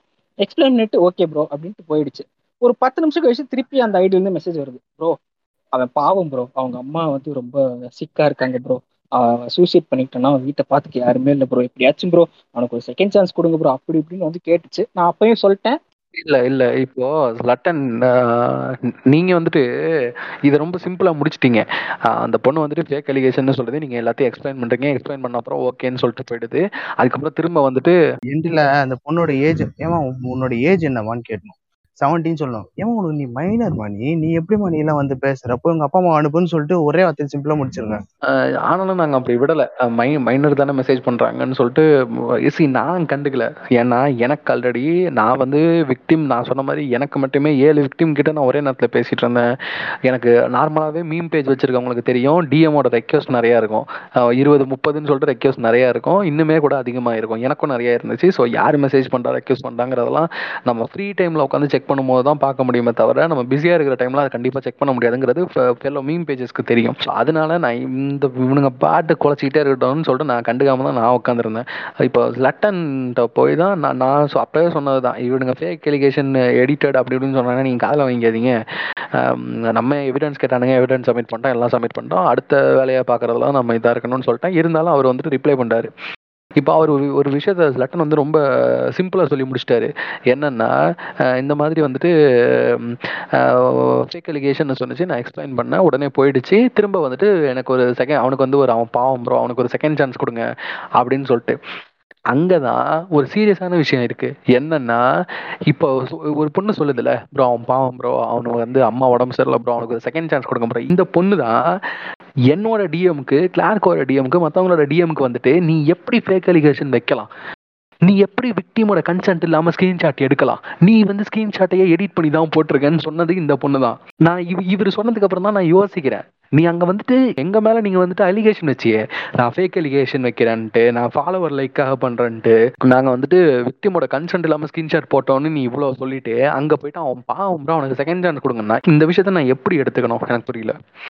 அப்போ உன்னோட இன்டென்ஷன் என்ன? உன்னோட இன்டென்ஷன் ரொம்ப தெளிவாக வெளியே தெரியுது, நீ வந்து அபியூசரை காப்பாற்றணுங்கிறதுக்காக பண்ணிருக்கங்கிறது. ஸோ நீ அப்யூசரை காப்பாற்றணுங்கிறதுக்காக எங்களை வந்துட்டு நீ ஃபேக் அலிகேஷன் வைக்கிறோம், எங்களை வந்துட்டு விக்டிமோட கன்சென்ட் இல்லாமல் ஸ்க்ரீன்ஷாட் வைக்கிறோம்னு சொல்லிட்டு எனக்கு இதுவே எக்கச்சக்கமாக ட்ரிகர் ஆனிச்சு. திருப்பி அவன் குறிப்பிடறதுக்கு வரைக்கும் ஒரு நிமிஷம் ஒரு நிமிஷம் இல்லை, ஏன்னா இந்த இவங்க இந்த இந்த விக்டிம்ஸ்ன்னு சொல்லிட்டு ஒரு சிலர் வந்தாங்களே, இந்த ரெண்டு ரெண்டு பேர் வந்து பார்த்தீங்கன்னா என்ன சொன்னாங்கன்னா, அவங்களுக்கு செகண்ட் சான்ஸ் கொடுங்க, அவங்க பாவம், அவங்க வந்து பார்த்தோன்னா அவங்க அம்மா சாப்பிட்டா ஆறு நாளாச்சுன்ற மாதிரி அவ்வளோ பேசியிருந்தாங்களே. அஃப்கோர்ஸ் இது வந்து இப்போ நீங்க எது எப்படி நீங்க வந்து அப்படி சொல்லலாம் அப்படின்னு மாதிரிலாம் எவனையும் கேட்க முடியாது, கேட்கவும் கூடாது. ஏன்னா அவ்வளோ சீரியஸா அப்யூஸ் பண்ணிட்டு அவ்வளோ அவ்வளோ பீடோஃபைல் வேலை பார்த்துட்டு எங்க கிட்ட உட்காந்து கத்தி கதறி அழுதுட்டு அந்த புண்டாமவன் போயிட்டு அவங்க அம்மாவை வச்சு ஷீல்டா யூஸ் பண்ணி அவன் பேசியிருக்கான்ல, அப்ப தெரியல அவங்களுக்குலாம், அதெல்லாம் தெரியல, இந்த புண்டை மட்டும் உங்களுக்கு கண்ணுக்கு தெரிதா? இல்லை இல்லை இப்போ அந்த பொண்ணு அந்த பொண்ணுக்கு நான் என்ன சொல்ல விரும்புகிறேன்னா, நீ எங்ககிட்ட வந்துட்டு எங்கள் மேலே நீ வந்துட்டு அலிகேஷன் வைக்கிற, நாங்கள் வந்துட்டு ஒரு விக்டிம் இன்னொரு விக்டிம் பாதிக்கப்படக்கூடாதுன்னு சொல்லிட்டு நாங்கள் எக்ஸ்போஸ் பண்ணுறோம், நீ அப்யூசரை காப்பாற்றணுங்கிறதுக்காக ஸ்ட்ரைட்டாக அதை வந்து சொல்ல வைப்பாக்கல சிகிச்சை கிட்டே நீ அதுக்கப்புறம் தான் சொல்கிறேன் அவன் பாவம் ப்ரோ, அவனுக்கு சான்ஸ் கொடுங்க ப்ரோன்னு சொல்லிட்டு. ஆனால் அதுக்கு முன்னாடி நீ ஏதாவது பண்ணி விடுங்கள பேக் அடிக்க வச்சிட, இந்த காம்ரேட்ஸ் கமிட்டி எக்ஸ்போசிங்கை பேக் அடிக்க வச்சிட மாட்டோமான்னு சொல்லிட்டு நீ ஃபேக் அலிகேஷனுங்கிற, எடிட்டட் ஸ்க்ரீன்ஷாட்டுங்கிற, அதுங்கிற இதுங்கிற. நான் என்ன கேட்குறேன், நீ கிக்குச்சியோ கிட்ட பேசின மெசேஜும் ஸ்கிரீன்ஷாட் இருக்கு, நீ எங்க கிட்ட வந்து ஃபால்ஸ் அலிகேஷன் சொன்ன மெசேஜும் ஸ்கிரீன்ஷாட் இருக்கு. நீ முதல்ல ஃபால்ஸ் அலிகேஷன்ல ஆரம்பிச்சு எடிட்டட் ஸ்கிரீன்ஷாட்டுக்கு போயிட்டு கன்சென்ட் இல்லாம ஸ்கிரீன்ஷாட் போட்டிங்கள்ட்ட போயிட்டு அதுக்கப்புறம் தான் நீ வந்துட்டு அவனை விட்டுருங்க அவன் பாவான்னு சொன்ன மெசேஜ். நான் என்ன சொல்றேன், இந்த மெசேஜை லெஃப்ட்ல, அந்த மெசேஜை ரைட்ல போட்டுட்டு நான் இந்த பொண்ணு தான் இந்த பொண்ணு தான் வந்துட்டு அபியூசரை காப்பாத்துன்னு சொல்லி போடுறதுக்கு எனக்கு எவ்வளவு நேரம் ஆகும்? நான் சிம்பிளாக நான் இப்போவும் என்கிட்ட ஸ்க்ரீன்ஷாட் இருக்குது, இப்போவும் என்கிட்ட ஸ்லட்டன் கிட்ட போயிட்டு அவனை விட்டுருங்க அவன் பாவம், அவனை ஒரே ஒரு செகண்ட் சான்ஸ் கொடுங்கன்னு கேட்ட பொண்ணு ஃபால்ஸ் அலிகேஷன் வைக்கிறாங்க, அது வைக்கிறாங்கன்னு சொன்னேன், இது இந்த ரெண்டு ஸ்க்ரீன்ஷாட்டும் என்கிட்ட இருக்குது. இதை போட்டு இதுதான் பிரச்சனை, இப்போ சொல்லுங்கள் காம்ரேட்ஸ் கமிட்டி ஃபேக் அலிகேஷன் வைக்கிறாங்களான்னு சொல்லி இந்த பிரச்சனையை முடிக்கிறதுக்கு எனக்கு எவ்வளோ நேரம் ஆயிருக்கும்? ஆனால் நான் பண்ணல. அதுக்கு ரீசன் என்ன தெரியுமா? ரீசன் ரோ நிறைய ரீசன் இருக்குது. ஏன்னா first first and foremost reason என்னென்னா, இதை சொன்ன பொண்ணுக்கு பதினேழு வயசு தான் ஆகுது, அண்டர் எயிட்டீன். ஸோ நான் அந்த பாட்காஸ்ட்லேயும் நான் சொல்லியிருப்பேன், அண்டர் எயிட்டீனோ அண்டர் எயிட்டீன் அப்படிங்கிறவங்கள அவங்க ரொம்ப வல்னரபுளானவங்க. அண்டர் எயிட்டீன் அப்படிங்கிறவங்க அவங்கள ஈஸியாக மேனிப்புலேட் பண்ணிப்பானுங்க, ஈஸியாக மேனிப்புலேஷனுக்குள்ள விடுத ஏஜ் அது. அதனால தான் அந்த அண்டர் எயிட்டீன் அப்படின்னு சொல்லிட்டு நம்ம வல்னரபுளான ஏஜ் அப்படின்னு சொல்லிட்டு நம்ம சொல்கிறோங்கும் போது அந்த டிகே குதியா எப்படி மேனிப்புலேட் பண்ணியிருப்பான் அப்படிங்கிறது தெரிஞ்சு சரி ஓகே இந்த பொண்ணும் இப்போவுமே ஒரு விக்டிமாக தான் இருக்குது, என்ன தான் இந்த பொண்ணு அபியூசரை காப்பாற்றுறதுக்காக வந்துட்டு நம்ம மேலே அலிகேஷன் வைக்கிது, ஃபால்ஸ் அலிகேஷன் வைக்கிறீங்கன்னு சொல்லுது, நம்ம நம்மளோட எவிடன்சஸ் எல்லாம் ஜெனினா இல்லைன்னு சொன்னது, என்ன தான் பண்ணாலும் என்ன தான் கோவம் வந்தாலும் இந்த பொண்ணும் ஒரு விக்டிம் தான். இன்ஃபேக்ட் இந்த பொண்ணு ஒரு மைனர் விக்டிம். ஸோ இப்போ இந்த பொண்ணு என்ன பண்ணுதுங்கிறத அதுக்கே தெரியாமல் தான் பண்ணிகிட்ருக்கு, இது எவ்வளோ பெரிய விஷயங்கிறது தெரியாமல் தான் பண்ணிகிட்ருக்குங்கிறதுனால பொறுமை புண்டையாக நான் போனேன் அன்னைக்கு. சீரியஸாக இதான் நடந்துச்சு அன்னைக்கு. நான் நான் ஒரு கட்டத்தில் என்னோட எல்லாத்தையும் நான் லூஸ் பண்ணிட்டேன். ஏன்னா எங்ககிட்ட வந்துட்டு ஃபால்ஸ் அலிகேஷன் அப்படி இப்படின்னு சொல்லிட்டு எங்கள் மேலே இது வச்சுக்கிட்டு அங்கே போயிட்டு அவனுக்கு ஒரு செகண்ட் சான்ஸ் கொடுங்க இதெல்லாம் பார்த்தோன்னே நான் எக்ஸ்ட்ரீமாக ட்ரிகர் ஆகிட்டேன். ட்ரிகர் ஆகி நான் போஸ்ட்லாம் போட போயிட்டேங்க. ஸோ இதுக்கப்புறம் நாங்கள் அதில் எதுவுமே நான் ரியாக்ட் பண்ணலை. நான் சொன்ன மாதிரி அது மைனர் பொண்ணு, அந்த பொண்ணுக்கு வந்துட்டு ஒரு லீகல் மெச்சூரிட்டிங்கிறதே இருக்காது இல்லையா, அதனால தான் அந்த ஏஜை வந்து ஒரு மெச்சூ மெச்சூ லீகலாக அந்த ஏஜை வந்து மெச்சூர்னு கன்சிடர் பண்ண மாட்டாங்க அந்த அண்டர் எயிட்டீன். இதனால தான் இதனால நாங்கள் அப்படியே விட்டுட்டோம். ஸோ நான் மறுபடியும் மறுபடியும் இதை தான் கேட்குறேன். இப்போது ஒருத்தவங்க வந்துட்டு ஃபேக் அலிகேஷன்னு சொல்லிட்டு ஒரு எக்ஸ்போஸ் பண்ணதுக்கப்புறம் வரானுங்கன்னா அதில் ninety nine percentage of the people வந்து எப்படியாவது அப்யூசரை காப்பாற்றிட முடியாதா? ஏன்னா அப்யூசர் கூட ஏதாவது ஒரு விஷயத்தில் ரிலேட்டடாக இருப்பானுங்க அவனுங்க, ஒன்று ஃப்ரெண்ட்ஸாக இருப்பானுங்க, அப்படி இல்லைனா வந்துட்டு அவன் இருந்த குரூப்பில் இருந்திருப்பானுங்க, அப்படி இல்லைனா வந்துட்டு ஒன் ஆஃப் த விக்டிமாக இருப்பாங்க. இந்த ஸ்டாக் ஹோம் சிண்ட்ரோம்லாம் நீங்கள் கேள்விப்பட்டிருப்பீங்க. அப்யூசர் வந்து நமக்கு இவ்வளோ பண்ணான்னு தெரிஞ்சாலும் அவனை எப்படியாவது காப்பாற்றணும்னு சொல்கிற ஒரு மென்டாலிட்டி அது. இந்த மாதிரியான மென்டாலிட்டியில் இருக்குது இன்னொரு மென்டாலிட்டி இருக்கு, என்னன்னா இவன் எக்ஸ்போஸ் ஆனால் அடுத்தது நம்மளும் எக்ஸ்போஸ் ஆகுமோங்கிற பயத்தில் அவனை காப்பாற்றுற மென்டாலிட்டி. இந்த மாதிரியான விஷயங்கள்னால ஒரு எக்ஸ்போஸை நீங்கள் பண்ணதுக்கு பண் பண்ணுற ஒரு எக்ஸ்போஸை நீங்கள் ஒரு ரெக்கார்டிங் பண்ணி அதை எடிட் பண்ணி அப்லோட் பண்ணுறது கூட அதுவே அவ்வளோ கஷ்டமான விஷயம். ஆனால் அதை விட கஷ்டமான விஷயம் அது தெரியுமா, அதுக்கப்புறம் ஒரு போஸ்ட் எக்ஸ்போஸ்க்கு அப்புறம் எக்ஸ்போஸ் பண்ணுற நீங்கள் உங்களுக்கு வர பியர் ப்ரெஷருங்கிறது தான். இந்த மாதிரிலாம் வருவானுங்க. சி இப்போது நான் நைன்டி நைன் பர்சன்டேஜ்னு சொன்னேன், அந்த ஒரு பர்சன்டேஜ் ரொம்ப ஜெனினாக வருவாங்க, ப்ரோ இது எப்படி ப்ரோ நாங்கள் இதை நம்புறது அப்படின்னு சொல்லிட்டு ஒரு ஜெனினான டவுட்ஸோடு வருவாங்க. அவங்களுக்கு நீங்கள் அந்த எவிடன்ஸ் வீடியோலாம் அனுப்புனீங்கன்னா அவங்களுக்கு புரிஞ்சிடும் இவங்க சொன்ன எல்லாமே உண்மைதாங்கிறது. ஆனால் இந்த ninety nine percentage of the கண்டாரவழிங்களுக்கு புரியவே புரியாது. ஏன்னா அவனுங்களோட இன்டென்ஷன் அப்யூசரை காப்பாற்றுறது. இப்படி தான் வந்துட்டு ஒரு எக்ஸ்போஸ் வந்துட்டு போகும். ஸோ இதோட டிகே விஷயம் வந்துட்டு எண்டுக்கு வருது.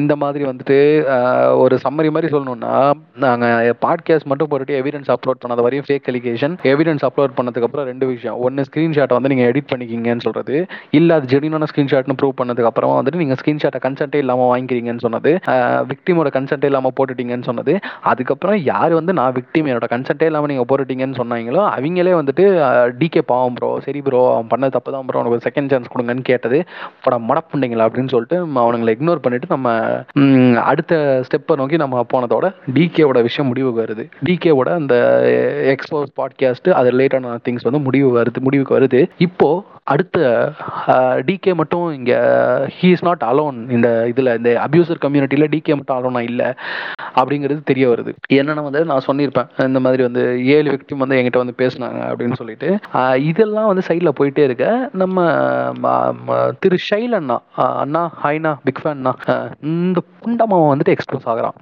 நம்மளோட செக்ஸ் தமிழ் கூட நம்ம வந்துட்டு பேசுகிறோம் இந்த டிகே ரிலேட்டடான திங்ஸ் எப்படி ஹேண்டில் பண்ணுறது. ஏன்னா நம்ம அந்த பாட்காஸ்ட்லேயே சொல்லியிருப்போம் ஜேசன் சாமியல் மாதிரியோ செக்ஸ் தமிழ் மாதிரியோ நம்ம வந்துட்டு இந்த எக்ஸ்போஸ் அப்படிங்கிற ஜென்ரையில் வந்துட்டு நம்ம அவ்வளோ ஸ்ட்ராங்கான ஆட்கள்லாம் கிடையாது அப்படின்னு சொல்லிட்டு. ஸோ நாங்கள் வந்துட்டு ஒரு ஒரு இந்த விஷயத்தில் மெச்சூர்டாக இருக்கிறவங்களோட ஹெல்ப் தேவை நமக்கு இதை டேக்கிள் பண்ணுறதுக்குன்னு சொல்லிட்டு நம்ம இந்த டிகே விஷயத்தை அடுத்து என்ன பண்ணணும்னு கேட்கறதுக்காக செக்ஸ் தமிழ் கிட்ட நம்ம பேச ஸ்டார்ட் பண்ணுறோம். ஸோ டிகே இவனோட விஷயத்தில் இன்வால்வ் ஆகிருக்க விக்டிம்ஸை பற்றி நம்ம சொல்கிறோம். செக்ஸ் தமிழ் அவங்க வந்துட்டு அவங்க சைடில் தெரிஞ்ச ஒரு சில விக்டிம்ஸ் எல்லாம் சொல்கிறாங்க. இந்த விக்டிம்ஸ்க்கெல்லாம் மியூச்சுவலாக ஒரு கனெக்ஷன் இருக்கு. அந்த கனெக்ஷன் யாருன்னா இன்னொரு ஃபெல்லோ அபியூசர், அது யார் அப்படின்னு பார்த்தீங்கன்னா ஷைல் அப்படின்னு சொல்லிட்டு தெரிய வருது. இங்கே தான் வந்துட்டு அப்போ தான் ஷைலை பற்றி கொஞ்சம் கொஞ்சமாக எங்களுக்கு தெரிய ஆரம்பிக்குது, செக்ஸ் தமிழ் மூலமாக நமக்கு வந்து தெரிய ஆரம்பிக்குது ஷைல் எவ்வளோ வேலை பண்ணிகிட்ருக்கான் அப்படின்னு சொல்லிட்டு. இந்த இதை நீங்கள் எடிட்டில் வச்சாலும் சரி தூக்கினாலும் சரி நான் சத்தியமாக இந்த விஷயத்தெல்லாம் நான் எதிரே பார்க்கலைங்க. ஷைல் வந்துட்டு மடப்புண்ட மாதிரி பேசுவான், கண்டார வழி மடப்புண்ட மாதிரி பேசிகிட்டு இருப்பான். பிறந்த நாளை வந்துட்டு ஏன் சொல்லணும், கரு உண்டான நாளை வந்து சொல்லலாம், பைத்தியக்கார புண்ட மாதிரி பேசிட்டு இருப்பான் அவன், சரியா? ஒரு கெட்ட கெட்ட வார்த்தையே வந்துட்டு பெண்களை அடிமைப்படுத்துதுன்னு சொல்லிட்டு புண்ட மாதிரி பேசிட்டு இருப்பாங்க. ஆனாலும் இந்த கூதியான் சத்தியமா ஒரு சைக்கோ கூதியானா வாழ்ந்திருப்பான் ரியல் லைஃப்ல. ஒரு அக்மார்க்கு சீரியல் கில்லர் தாயோலிக்கு ரேஞ்சுக்கு இவன் வாழ்ந்திருப்பான்னு சொல்லிட்டு நான் எதிரே பார்க்கல, தெரியுமா? இவனை பத்தி எல்லாம் தெரிய வந்தப்ப நான் லிட்டரலி ஷாக்டு. சரி, ஓகே, இப்போ நம்ம இதுக்கு வருவோம். ஸோ ஷைல் வந்துட்டு இன்னைக்கு இல்லைனாலும் கண்டிப்பாக என்னைக்காவது ஒரு நாள் அவன் எக்ஸ்போஸ் பண்ணப்படுவான் அப்படிங்கிறது ஒரு தெளிவு கிடைச்சிருச்சு. கண்டிப்பாக அவன் பண்ண வேலையை அவன் எக்ஸ்போஸ் பண்ணப்பட்டுருவான் அப்படின்னு சொல்லிட்டு. ஸோ நம்ம நம்ம சைட்லேருந்து நம்ம என்ன பண்ணுறோம் அப்படின்னா, நம்ம வந்துட்டு ஒரு ஹிண்ட் போஸ்ட் மாதிரி காமரேட்ஸ் கமிட்டி பேஜில் வந்து நம்ம போஸ்ட் பண்ணுறோம். அந்த போஸ்ட் வந்து நம்ம கிளார்க்கு தான் போட்டார். ஸோ என்னோட அவரு சொல்கிறது கரெக்டாக இருக்கும்னு நினைக்கிறேன். அந்த அந்த ஹிண்ட் போஸ்ட்டை பற்றி சொல்லுங்கள் கிளார்க். ஸோ இந்த விஷயத்தை பற்றி நானும் தமிழ் ப்ரோவும் பேசுகிறோம். அதில் வந்து என்ன பண்ணுறோன்னா, நாங்கள் வந்து இதை பற்றி டிஸ்கஸ் பண்ணுறோம். ஸோ அவன் பண்ண விஷயங்கள்லாம் நான் நானும் ஒரு மாற்றி மாற்றி ஷேர் பண்ணப்போ அப்போ தான் வந்து சரி, ஓகே, இது வந்து ஒரு இன் போஸ்ட்டாக போட்டு எல்லாரும் அலர்ட் பண்ணுவோம். ஏன்னா இது வந்து ஒரு ஒரு விக்டிமாக வந்து பாதிக்கப்பட்டுகிட்டே இருப்பாங்க. ஸோ இது வந்து சரியா படலை, அதனால ஒரு இன்ட் போஸ்ட் மாதிரி போட்டலாம் ப்ரோன்னு சொல்லிட்டு நான் ஒரு ஐடியா சொல்லிட்டு, சரி ஓகே ப்ரோ, இந்த ஐடியா இது இந்த போஸ்ட் ஒன்று போடலாம்னு சொல்லிட்டு நான் போக்கெட் படம் டெம்ப்ளேட் யூஸ் பண்ணி நான் போட்டேன். ஸோ இது இது நீ என்னென்ன பண்ணுறேன்னு சொல்லட்டுமா அப்படின்ற மாதிரி ஒரு இது பண்ணி அவன் பண்ணுற விஷயம் எல்லாத்தையும் சொல்லி சொல்லி சொல்லி ஒரு இது போட்டிருந்தேன். அந்த போஸ்ட் போட்டுட்டு ஒரு சிலர்லாம் வந்து டிபிஎம்மோட டிஎம்க்கு வந்து கொண்டு கடிச்சாங்க. எந்த மாதிரினா, ஒரு சிலர் கண்டுபிடிச்சிட்டாங்க, அவன் செக்ஷன்லேயே கண்டுபிடிச்சிட்டாங்க. ஆனால் ஒரு சிலர்லாம் வந்து அதை கண்டே கண்டுபிடிச்சிட்டு என்ன பண்ணுறானுங்கன்னா, டிஎம்ல வந்து டிஃப்ரெண்ட்டாக கடிச்சானுங்க. அது எப்படி நீ வந்து இந்த மாதிரி நீ வந்து ஷைல் எப்படி நீ சொல்லலாம், உங்ககிட்ட ப்ரூஃப் இருக்கா, உங்ககிட்ட இது இருக்கா, அது இருக்கா, அப்படி சொல்றது என்ன ஃபேக் அலிகேஷனா, நீ வந்து ஒரு அக்யூசேஷன் வைக்கிற. அதாவது அதாவது ஒரு ஒரு செகண்ட் ஒரு செகண்ட் இது வந்துட்டு ஒரு சைக்கிள் மாதிரி. இது இப்போ நம்ம டிகேவை எக்ஸ்போஸ் பண்றோம், எவிடன்ஸ் வீடியோ அப்லோட் பண்றதுக்கு முன்னாடி வரைக்கும் ஃபேக் அலிகேஷன், ஏ இந்த ரஜினிக்கு ரஜினி டெம்ப்ளேட் இருக்கும்ல, ஏ புசி இருக்கா, அந்த மாதிரி வந்து ஏ ப்ரூஃப் இருக்கா, நீ வந்துட்டு எப்படி வந்துட்டு ஃபேக் அலிகேஷன் வைக்கிறியா, அவர் எவ்வளவு பெரிய ஆளு தெரியுமா, இதெல்லாம் டிகே விஷயத்திலேயே நடந்தது. எல்லா எக்ஸ்போஸ்க்கு இது நடக்கிறது தான். ஸோ எவிடன்ஸ் வச்சதுக்கு அப்புறம் அடுத்து வந்துட்டு எவிடன்ஸ் வந்து ஃபேக் கன்சென்ட் இல்லைங்கிறது ஊன்றதெல்லாம் வேற. ஸோ இது ஒரு சைக்கிள் மாதிரிங்க. நீங்கள் ஒரு எக்ஸ்போஸ் பண்ணீங்க அப்படின்னா, நான் ஆல்ரெடி சொன்ன மாதிரி அப்யூசருக்கு ஒன்று ரிலேட் ஆனவனா இருப்பான், இல்லை ஆல்ரெடி நீங்கள் எக்ஸ்போஸ் பண்ணுறவங்க நீங்கன்னா உங்கள் மேலே ஆல்ரெடி கார்னில் இருக்கிறவனாவது இருப்பான். அவன் வந்துட்டு எடுத்துக்கிற மொதல் விஷயம் ஃபேக் அலிகேஷன் அப்படிங்கிறது தான். ஸோ நான் சொல்லியிருப்பேன் டிகேவுக்கும் இதான் நடந்துச்சுன்னு சொல்லிட்டு. ஷைலை பற்றி ஒரு ஹிண்ட் போஸ்ட் போடுறோம். அதே மாதிரி ஒருத்தன் வந்துட்டு குஞ்சை பிடிச்சி கடிக்கிறான். என்னன்னா வந்துட்டு ஷைல் எவ்வளோ பெரிய ஆளுன்னு தெரியுமா, நீ வந்துட்டு ஷைலை எப்படி நீ இந்த மாதிரி சொல்லலாம், ப்ரூஃப் இல்லாமல் எப்படி சொல்லலாம், அப்படி இப்படின்னு கேட்குறான். எனக்கா எரிச்ச புண்டையாக வருது. நான் நான் வந்துட்டு எப்படி சொல்கிறது, இவனுக்கு நான் என்ன ரிப்ளை பண்ணுறது? இவன் ப்ரூஃப் கொடு ப்ரூஃப் கொடு ப்ரூஃப்னு கேட்டுறமா, பொற புண்டை கொடுக்குறோன்னு சொல்லிட்டு சொல்கிறதா, இல்லை என்ன சொல்கிறது அப்படின்னு சொல்லிட்டு எனக்கு தெரியல. இவன் ஒரு கட்டத்தில் ரொம்ப எக்ஸ்ட்ரீமாக போயிட்டு நார்மித்தனங்கிறான், அதுங்கிறான், இதுங்கிறான். நான் எதுவுமே நான் சொல்ல நான் ரியாக்டே பண்ணல. நான் என்ன சொன்னேன், வெயிட் பண்ணு புண்டை, வரும், எங்க இங்கே தானே இருக்கேன், இங்கே தானே இருக்கோம் எல்லாரும், கூடிய சீக்கிரத்தில் எக்ஸ்போஸ் ஆகும், அது வரையும் சுத்தம் முடிட்டு வெயிட் பண்ணுங்கிறத நான் இவ்வளோ அக்ரெசிவாக கூட சொல்லாமல் நான் வெயிட் பண்ணுங்க, எக்ஸ்போஸ் ஆகும்போது தெரியும் அப்படின்னு சொல்லிட்டு நான் போயிட்டேன். அதுக்கப்புறம் தான் ஒரு மீம்லாம் வேற போட்டுட்டு இருந்தாங்க ரெண்டு மூணு பேர் சேர்ந்து, அவன் அப்புறம் இன்னொருத்தன் ஒருத்தெல்லாம் சேர்ந்து மீம்லாம் போட்டுட்டு இருந்தாங்க. என்ன டெம்ப்ளேட்னா, இந்த போட்ட ஒருத்தன் வந்துட்டு இப்போ பூநூல் வேணும்னு கேட்டியாமே அப்படின்னு சொல்லிட்டு இந்த போர்டில் எழுதி போட்டு ஒரு டெம்ப்ளேட் வைரலாக போயிட்டு இருந்துச்சு, தெரியுமா? அந்த டெம்ப்ளேட்டை யூஸ் பண்ணி இவனுக்கு வந்துட்டு எக்ஸ்போஸ் பண்ண மாட்டேன்னு சொன்னியாமே, ப்ரூஃப் எங்க? அப்புறம் இந்த ஜேகே டெம்ப்ளேட், போலீஸ் கம்ப்ளைண்ட் கொடுக்குற நீ, அந்த டெம்ப்ளேட் அப்படியே மாற்றி எக்ஸ்போஸ் பண்ணுற நீ அப்படிங்கிறது. இந்த மாதிரிலாம் நம்ம மடப்புண்ட ஒருத்தன் வந்துட்டு மீம் போட்டு உட்காந்துருந்தானுங்க. ஓகே, ஹிண்ட் போஸ்ட் பார்த்து கதர் நான் ஆரம்பிச்சதுலேருந்து ஒருத்தன் என்னன்னா, டிஎம்ல வந்து இவன் இந்த பக்கம் கொஞ்சம் கடிக்கிறான். அதே ஆளே என்ன பண்ணுறான், அவன் ஃப்ரெண்டு இன்னொருத்தங்கிட்ட போயிட்டு அவன் என்ன சொல்கிறான்னா, நீ அவன் ஒரு மீம் போடுறான், ரிப்ளை மீம் ஒன்று போடுறான், இந்த மாதிரி எக்ஸ்போஸ் பண்ண மாட்டேன்னு சொன்னியாமே அப்படின்னு சொல்லிட்டு. நாங்கள் எப்படா எக்ஸ்போஸ் எக்ஸ்போஸ் பண்ண மாட்டோம்னு சொன்னோம் அப்படின்ற மாதிரி தான் எங்களுக்கு இருந்துச்சு. யாரா நீ சல்லிக்குதி, நீ யாரா கோமாளின்ற மாதிரி தான் இருந்துச்சு. போனோமா டிப்ரெஷன் போஸ்ட் வந்த வர்றதே பல மாசத்துக்கு ஒரு தடவை வந்து வந்துட்டு டிப்ரெஷன் போஸ்ட்டை போட்டோமா, சூத்த மோட்டு போனோமான்னு இருக்கிறத விட்டு வெறிய கேள்வி குண்டை கேட்குறோன்னு சொல்லிட்டு போட்டான்ல. ஸோ அபியூஸ் இப்போ வந்து என்னென்ன ஆச்சுன்னா, ஷைல் வந்து எக்ஸ்போஸ் ஆகிறான். ஸோ ஷைல் வந்து எக்ஸ்போஸ் ஆனதுக்கப்புறம் இவனுங்கெல்லாம் வந்து ஒரு லைவ் போனானுங்க, ஓகேவா? என்ன கொண்டாத்துக்கு முன்னாடி நான் ஏன் இவனுங்களை இவ்வளோ பயங்கரமாக திட்டினேன்னா, ஏன்னா இவனுங்க வந்து ஒரு ஒரு ஷைலு அவன் பண்ண வேலைகளில் அவன் ஒரு பொண்ணை வந்து ரொம்ப அப்யூஸ் பண்ணி, ஃபிசிக்கலாக செக்ஷுவலாக அப்யூஸ் பண்ணி அந்த ஒரு வேலை பண்ணியிருக்கான். நிறைய விக்டிம்ஸும் இதில் பாதிக்கப்பட்டிருக்காங்க. அதில் வந்து நீ வந்து ஃபோட்டோகிராஃபர் அண்ணன் மனுஷன் வாழ்ந்துட்டாரு, போட்டோகிராஃபர் அண்ணன் வேற லெவலு, அவரை மாதிரிலாம் இருக்க முடியுமா அப்படி இப்படின்னு சொல்லிட்டு நான் வந்துட்டு நான் நான் அந்த லைவ்ல தான் உட்காந்து பார்த்துட்டு இருக்கேன் நீங்க என்ன பேசுறானுங்கன்னு சொல்லிட்டு. ஏன்னா நான் என்ன நினைச்சேன், சரி ஓகே நீ வந்துட்டு தெரிஞ்சு பண்ணு தெரியாம பண்ணு அதெல்லாம் எனக்கு தெரியல, நீ வந்து எக்ஸ்போஸ் பண்ற முன்னாடி வரைக்கும் புண்ட மாதிரி பேசிட்டேன். ஷைல் எவ்வளவு பெரிய ஆள் தெரியுமா, அந்த ப்ரோ கூட எனக்கு வந்து கருத்து வேறுபாடு இருந்தாலும் அவரை எப்படி அவன் சுண்ணிய பிடிச்சி ஊம் பார்ப்போம், அந்த ப்ரோ கூட எனக்கு கருத்து வேறுபாடு இருந்தாலும் நீங்க எப்படி அவரை பத்தி அப்படி பேசலாம், ப்ரூஃப் இருக்கா எக்ஸ்போஸ் பண்ற நீன்ட்டு பேசுற புண்ட. அவன் எக்ஸ்போஸ் ஆனதுக்கு அப்புறம் நீ லைவ் போடுற, சரி ஓகே இவன் பண்ணது சரி என் மேலதான் தப்பு, நான் வந்துட்டு இந்த மாதிரி பேசிருக்க கூடாது, இப்போ வந்து அவன் அபியூசர்னு தெரிஞ்சிருச்சுன்னு நீங்க ஏதாவது பேசுவானுங்களா, எனக்கு தெரியும் இவனுங்க பேச மாட்டானுங்கன்ட்டு என்னதான் பேசுறாங்கன்னு சொல்லிட்டு பாப்பான்ட்டு நான் போய் உள்ள உட்காந்துருக்கேன். அந்த லைவ்ல கண்டார ஒளிங்க ஸ்பூஃப் பண்ணிருக்கானுங்க. உண்மையிலே ஒருத்தன் வந்து டே உம்மால நான் உன்னை எக்ஸ்போஸ் பண்ணிட்டுமாடா இப்போ நான் பார்க்குறியாடா இப்போ நான் உன்னை எக்ஸ்போஸ் பண்ணி காட்டுறாங்கிற மாதிரி ஒருத்தன் பேசுகிறான். இன்னொருத்தன் வந்துட்டு ஏ பண்ணுறாங்க உம்மால எக்ஸ்போஸ் தானடா பண்ணுறான் நீனுங்கிறான். ஸோ ஒரு எக்ஸ்போஸ் பண்ணுற அப்படிங்கிற ஒரு விஷயத்தை வந்து அபியூசரை வந்து எக்ஸ்போஸ் பண்ணுற விஷயத்தை இவங்க ஸ்பூஃப் மாதிரி ஸ்டார்டிங்கில் பண்ணிருக்கானுங்க அந்த லைவ்ல உட்காந்துட்டு. நான் உட்காந்து பார்த்துட்டு இருக்கிறேன், ஓகே உனக்கு பண் பண்ணுற அப்படின்ட்டு எவ்வளோ என்ன என்ன தான் பண்ணுறேன் நான் பார்க்குறேன்னு சொல்லிட்டு உட்காந்துருக்கேன். அந்த எக்ஸ்போஸ் அந்த ஸ்பூஃப்லாம் முடிஞ்சதுக்கப்புறம் இவனுங்க என்ன பேசுகிறானுங்க, ஏ ஃபோட்டோகிராஃபர் அண்ணா வந்து வாழ்ந்து ஃபோட்டோகிராஃபர் அண்ணா வேற யாரும் இல்லை நம்ம ஷைல் தாயொலி தான், அந்த தாயொலி தான் ஏ போட்டோகிராஃபர் அண்ணா வந்து வாழ்ந்துருக்காருடா எப்பா போட்டோகிராஃபர் அண்ணா மாதிரிலாம் வாழ முடியுமாடா அப்படின்னு சொல்லிட்டு பேசிட்டு இருக்கிறானுங்க. உனக்கு கொஞ்சம் கூட வந்துட்டு மனசாட்சி புண்டங்கிறதே ஒன்று இல்லை இல்லையா. விக்டிமு இங்கே இத்தனை பேர் விக்டிம் அபியூ அபியூஸ் பண்ணப்பட்டிருக்காங்கன்னு சொல்லிட்டு நம்ம வந்துட்டு விக்டிம் சேஃபாக இருக்கணும்னு சொல்லிட்டு ஹிண்ட் போஸ்ட் போடுறதுலேருந்து அவனை எக்ஸ்போஸ் பண்ணுறதுக்கான மெஷர்ஸ்லாம் எடுத்துகிட்டு இருக்கும்போது நீ அங்கேருந்து வந்துட்டு ஷைல் எவ்வளோ பெரிய இது தெரியுமா, ஷைல் எவ்வளோ பெரிய புண்டா தெரியுமான்னு சொல்லிட்டு பேசிட்டு இருக்கான். அவன் சுண்ணியை பிடிச்சி ஊம்பி பார்த்த மாதிரி நீ பேசிட்டு இருந்த. எக்ஸ்போஸ் பண்ணதுக்கு அப்புறம் நீங்க உம்மால அதை வச்சு நீ ஸ்பூஃப் வீடியோ பண்ணிருக்கிற உண்டை, நீ லைவ்ல உட்காந்து ஸ்பூஃப் பண்ணிருக்காத. அதனால ஸ்பூஃப் பண்றது மட்டும் இல்லாம போட்டோகிராஃபர் அண்ணா வாழ்ந்தாருடா டே புண்டாமோனே கம்பி எடுத்து அவன் சூத்துல விடுவானுங்கடா, ஜெயிலுக்கு போனா போட்டோகிராஃபர் அண்ணா மாதிரி வாழணும்னு நினைச்சேன்னா கம்பி எடுத்து குண்டியில எடுத்து விடுவானுங்க. கண்டரவழி அபியூசர் அவன் தாயவழி அபியூசர், அவன் அபியூஸ் பண்ணியிருக்கான். அவன் physical abuse, drug abuse, sexual abuse, medical termination of pregnancy எத்தனை அடிக்கிட்டே போறாங்க. எக்ஸ்போஸ் ஆனதுக்கு அப்புறமும் வந்துட்டு இருக்கு லிஸ்ட் இவன் இவ்வளவு பண்ணியிருக்கான்னு சொல்லிட்டு. அந்த மாதிரி ஒரு ஒரு ஃபர்ஸ்ட் கிளாஸ் கிரிமினல் அவன். அந்த புண்டாமனுக்கு நீ வந்து ஊம்பி பேசிட்டு இருக்கிற போட்டோகிராஃபர் அந்த மாதிரி வாழ முடியாம போயிடுச்சேடா, போட்டோகிராஃபர் என்ன வாழ்ந்துருக்காரேடான்ட்டு. நான் என்ன கேக்குறேன், இப்போ நீ உரும்புன வாய் இப்போ எங்கே போணுச்சு? எக்ஸ்போஸ் பண்ணுற வரைக்கும் எக்ஸ்போஸ் பண்ண மாட்டேன்னு சொன்னியாமேன்ட்டு அந்த பூசாரி டெம்ப்ளேட் போட்டது, அப்புறம் வந்துட்டு ப்ரூஃப் இருக்கா அப்படின்னு கேட்குறது, ப்ரூஃப் இல்லாமல் எப்படி போட்டிங்கன்னு கேட்குறது, அப்புறம் வந்துட்டு எக்ஸ் எக்ஸ்போஸ் பண்ணுற நீ அப்படின்னு சொல்லிட்டு ஜேகே டெம்ப்ளேட் போடுறது. அப்போ ஊம்புன வாய் எக்ஸ்போஸ் பண்ணதுக்கப்புறம் எவனும் ஊம்பு போணுச்சு?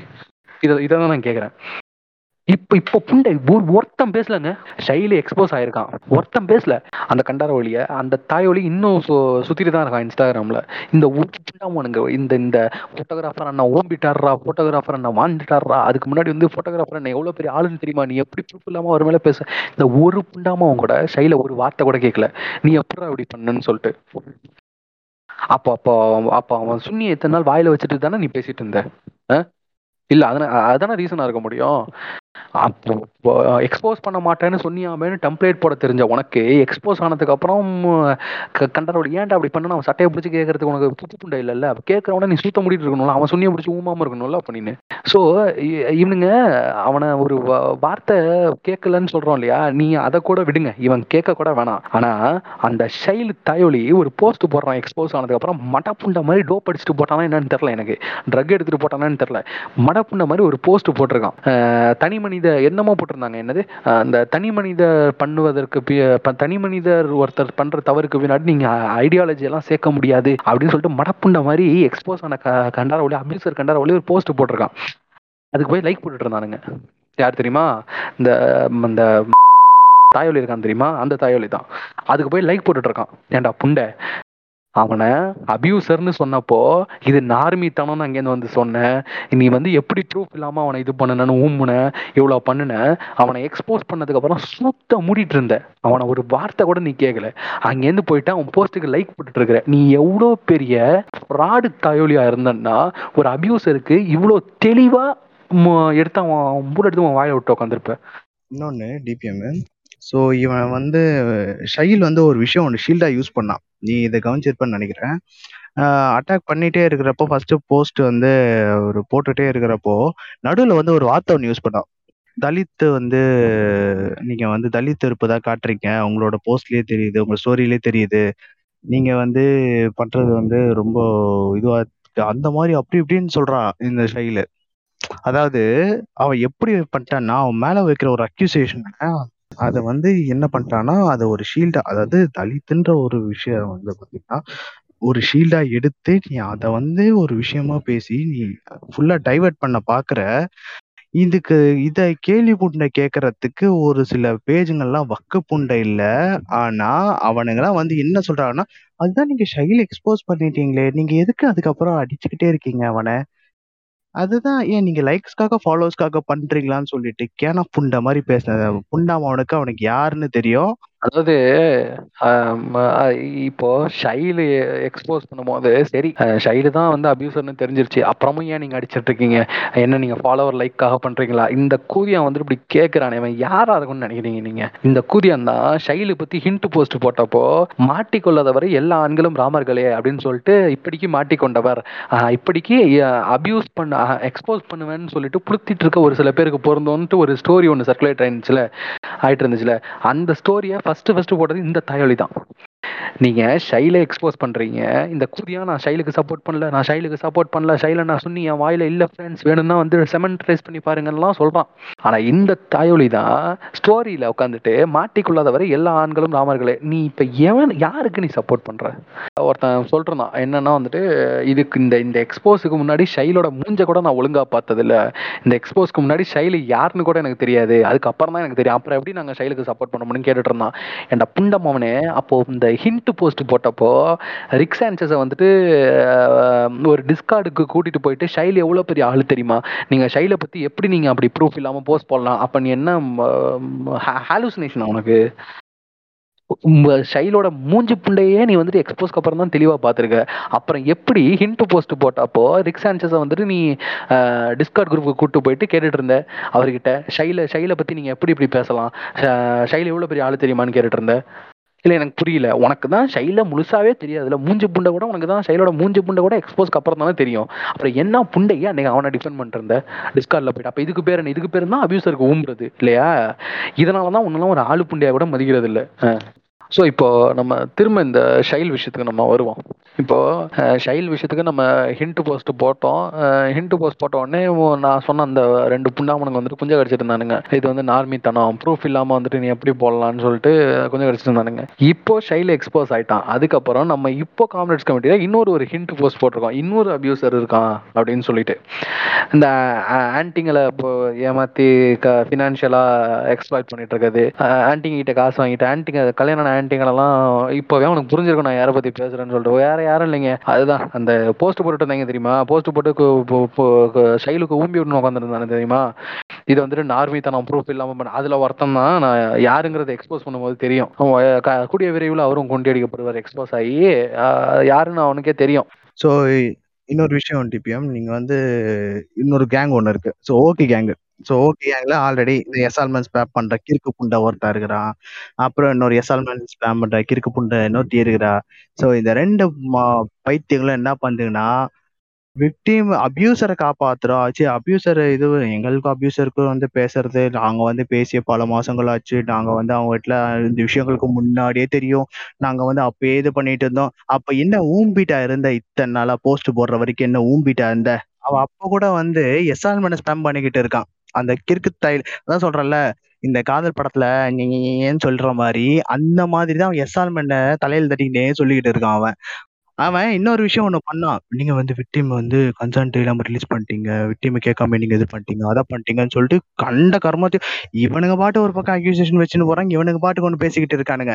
இவனு இவனுக்கு பண்ண வேலை என்ன தெரியுமா, விக்டிமை பற்றி அதை நான் நல்லா கேட்டுவோம் டிபிஎம், விக்டிமை பற்றி கமெண்ட் செக்ஷனில் சொல்லிக்கிட்டு இருக்கான், ஒவ்வொரு கமெண்ட் செக்ஷன் சொல்லிட்டு ஒருத்தரை கூப்பிட்டு சொல்லிக்கிட்டு இருக்கான் அவன், நீ இந்த லொக்கேஷனுக்கு வா, பெரம்பூர் வா, இந்த இடத்துக்கு வா, நான் அங்கே வந்து சொல்கிறேன், இங்கே டிஎம்ல வா, உங்ககிட்ட சொல்கிறேன், இந்த கமெண்ட் செக்ஷனில் இந்த பொண்ணு வந்து என்னென்ன பண்ணியிருக்கு தெரியுமா, இந்த பையன் வந்து என்னென்ன பண்ணிக்கான்னு தெரியுமா, இதுக்கு நடுவில் என்ன நடந்துச்சு தெரியுமா, எனக்கு எல்லா விஷயமும் தெரியும், நான் அப்படியே இந்த கமெண்ட் செக்ஷன்லேயே சொல்கிறேன்னு சொல்லிட்டு அந்த பொண்ணை பத்தின எல்லா இன்ஃபர்மேஷனும் இவன் கமாண்ட்ல சொல்லிக்கிட்டு இருக்கான். எனக்கு இருக்கிற கொஸ்டின் அதுதான். இப்போ வந்துட்டு இந்த ஓக்ஸ் என்ன பண்றானுங்க, ஷைல் நீங்க என்ன எக்ஸ்போஸ் பண்றது, ஷைலை பத்தி தான் எங்களுக்கு முன்னாடியே தெரியும், ஷைல் பண்ண இது எல்லாமே எங்களுக்கு முன்னாடியே தெரியும் அப்படின்னு சொல்லிட்டு. சரி ஏன்டா அப்புறம் எக்ஸ்போஸ் பண்ணாம என்ன இப்போ ஊம்பிட்டா இருந்தா என்ன எக்ஸ்போஸ் பண்ணிருக்க வேண்டியதுதானே அப்படின்னு கேட்டா, இல்ல விக்டிம் வந்து எக்ஸ்போஸ் ஆயிடுவாங்கன்னு சொல்லிட்டு தான் நாங்க பண்ணாம இருந்தோம்னு சொன்னானுங்க. நான் என்ன கேக்குறேன்னா, இப்ப ஷைல் எக்ஸ்போஸ் ஆயிட்டான்ல, இப்போ விக்டிம் வந்துட்டு விக்டிம் யாரும் வரலாம், ஆனால் ஷைல் என்னென்ன பண்ணான்னு தெரிஞ்சிருச்சுல. இப்போ ஷைல் ஃப்ரீயாக தானே சுற்றிட்டு இருக்கலாம் இன்ஸ்டாகிராமில் ஸ்டோரி போட்டுட்டு. இப்போ என்ன ஊம்பிட்டு இருக்கியா, இப்போ இப்போ என்ன காரணம் சொல்லுவேன், நான் நான் ரொம்ப ஆவலாக வெயிட் பண்ணிருக்கேன், இப்போ என்ன தான் இவன் காரணம் சொல்லுவான்னு சொல்லிட்டு உன்னோட மேனிப்புலேஷனை கேட்கறதுக்கு நான் ரொம்ப ஈகராக வெயிட் பண்ணிருக்கேன். இப்போ கொட்டையை பிடிச்சி கேட்கலாமே ஷைல, என்ன என் என்ன புண்டைக்கு நீ இன்னும் இன்ஸ்டாகிராமில் சுத்த பொறுக்கி நாய் ஷைல் பொறுக்கி நாய்ன்னு சொன்னால் நீங்கள் வந்து அபியூசரை திட்டிட்டீங்க. அபி ஆஹா அங்கே பாருடா அபியூசரை என்னமா திட்டுறாரு பாருடா பொறுக்கி நாயின்னு சொல்லி. ஏ புண்டை அவன் இன்னும் சும்மா சுற்றிட்டு இருக்கிறான்டா இன்ஸ்டா, நீ இப்ப என்ன ஊம்பிட்டாடா இருக்கிற கண்டாரவழி, உனக்கு தான் தெரியும்லடா, அட்றா போய் அட்றா அவனை. நான் ஷகில் விஷயத்துல எக்ஸ்போஸ் ஆயிட்டு அவனை அட்டாக் பண்ணி போஸ்ட் போட்டதெல்லாம் கூட வேற, அது வேற கதை. அந்த அந்த புண்டாமவன் ரிப்போர்ட் அடிக்கிறான் ஷைலு. இல்லை இல்லைங்க இவன் இவன் இதில் ஐரோனி என்னன்னா, இந்த ஷைல் இந்த தாயொலி இவன் வந்துட்டு இந்த மாதிரி பண்ணிட்டான்னு சொல்லிட்டு இவனுக்கு ஒரு போஸ்ட் போட்டோம்னு வச்சுக்கோங்களேன், அதை ஹராஸ்மெண்ட்ல ரிப்போர்ட் அடிச்சிட்டு இருக்காங்க. அதுதாங்க ஐரோனி. யார கண்டாரோலி நீயே ஹராஸ்மெண்ட் அபியூஸ் தான்டா பண்ண, ஒன்ன நீ இதை பண்ணுன்னு சொல்லி போஸ்ட் போட்டா அதை ஹராஸ்மெண்ட்ல ரிப்போர்ட் அடிச்சுட்டு இருக்கானுங்க. நான் என்ன பிளான் பண்ணேன், எனக்கு தெரிஞ்ச நார்மி ஃப்ரெண்ட்ஸ் ஒரு சில பேர் இருக்கானுங்கனால ஒரு நாற்பதுக்கே ஐம்பதுக்கேன்னு சொல்லிட்டு ஃபாலோவர் வச்சுட்டு இருக்கானுங்க, பேசாம எல்லாத்தையும் சொல்லி அந்த புண்ணாமன் பேஜை ரிப்போர்ட் அடிச்சு தூக்கிடலாமான்னு தான் எனக்கு தோணுச்சு.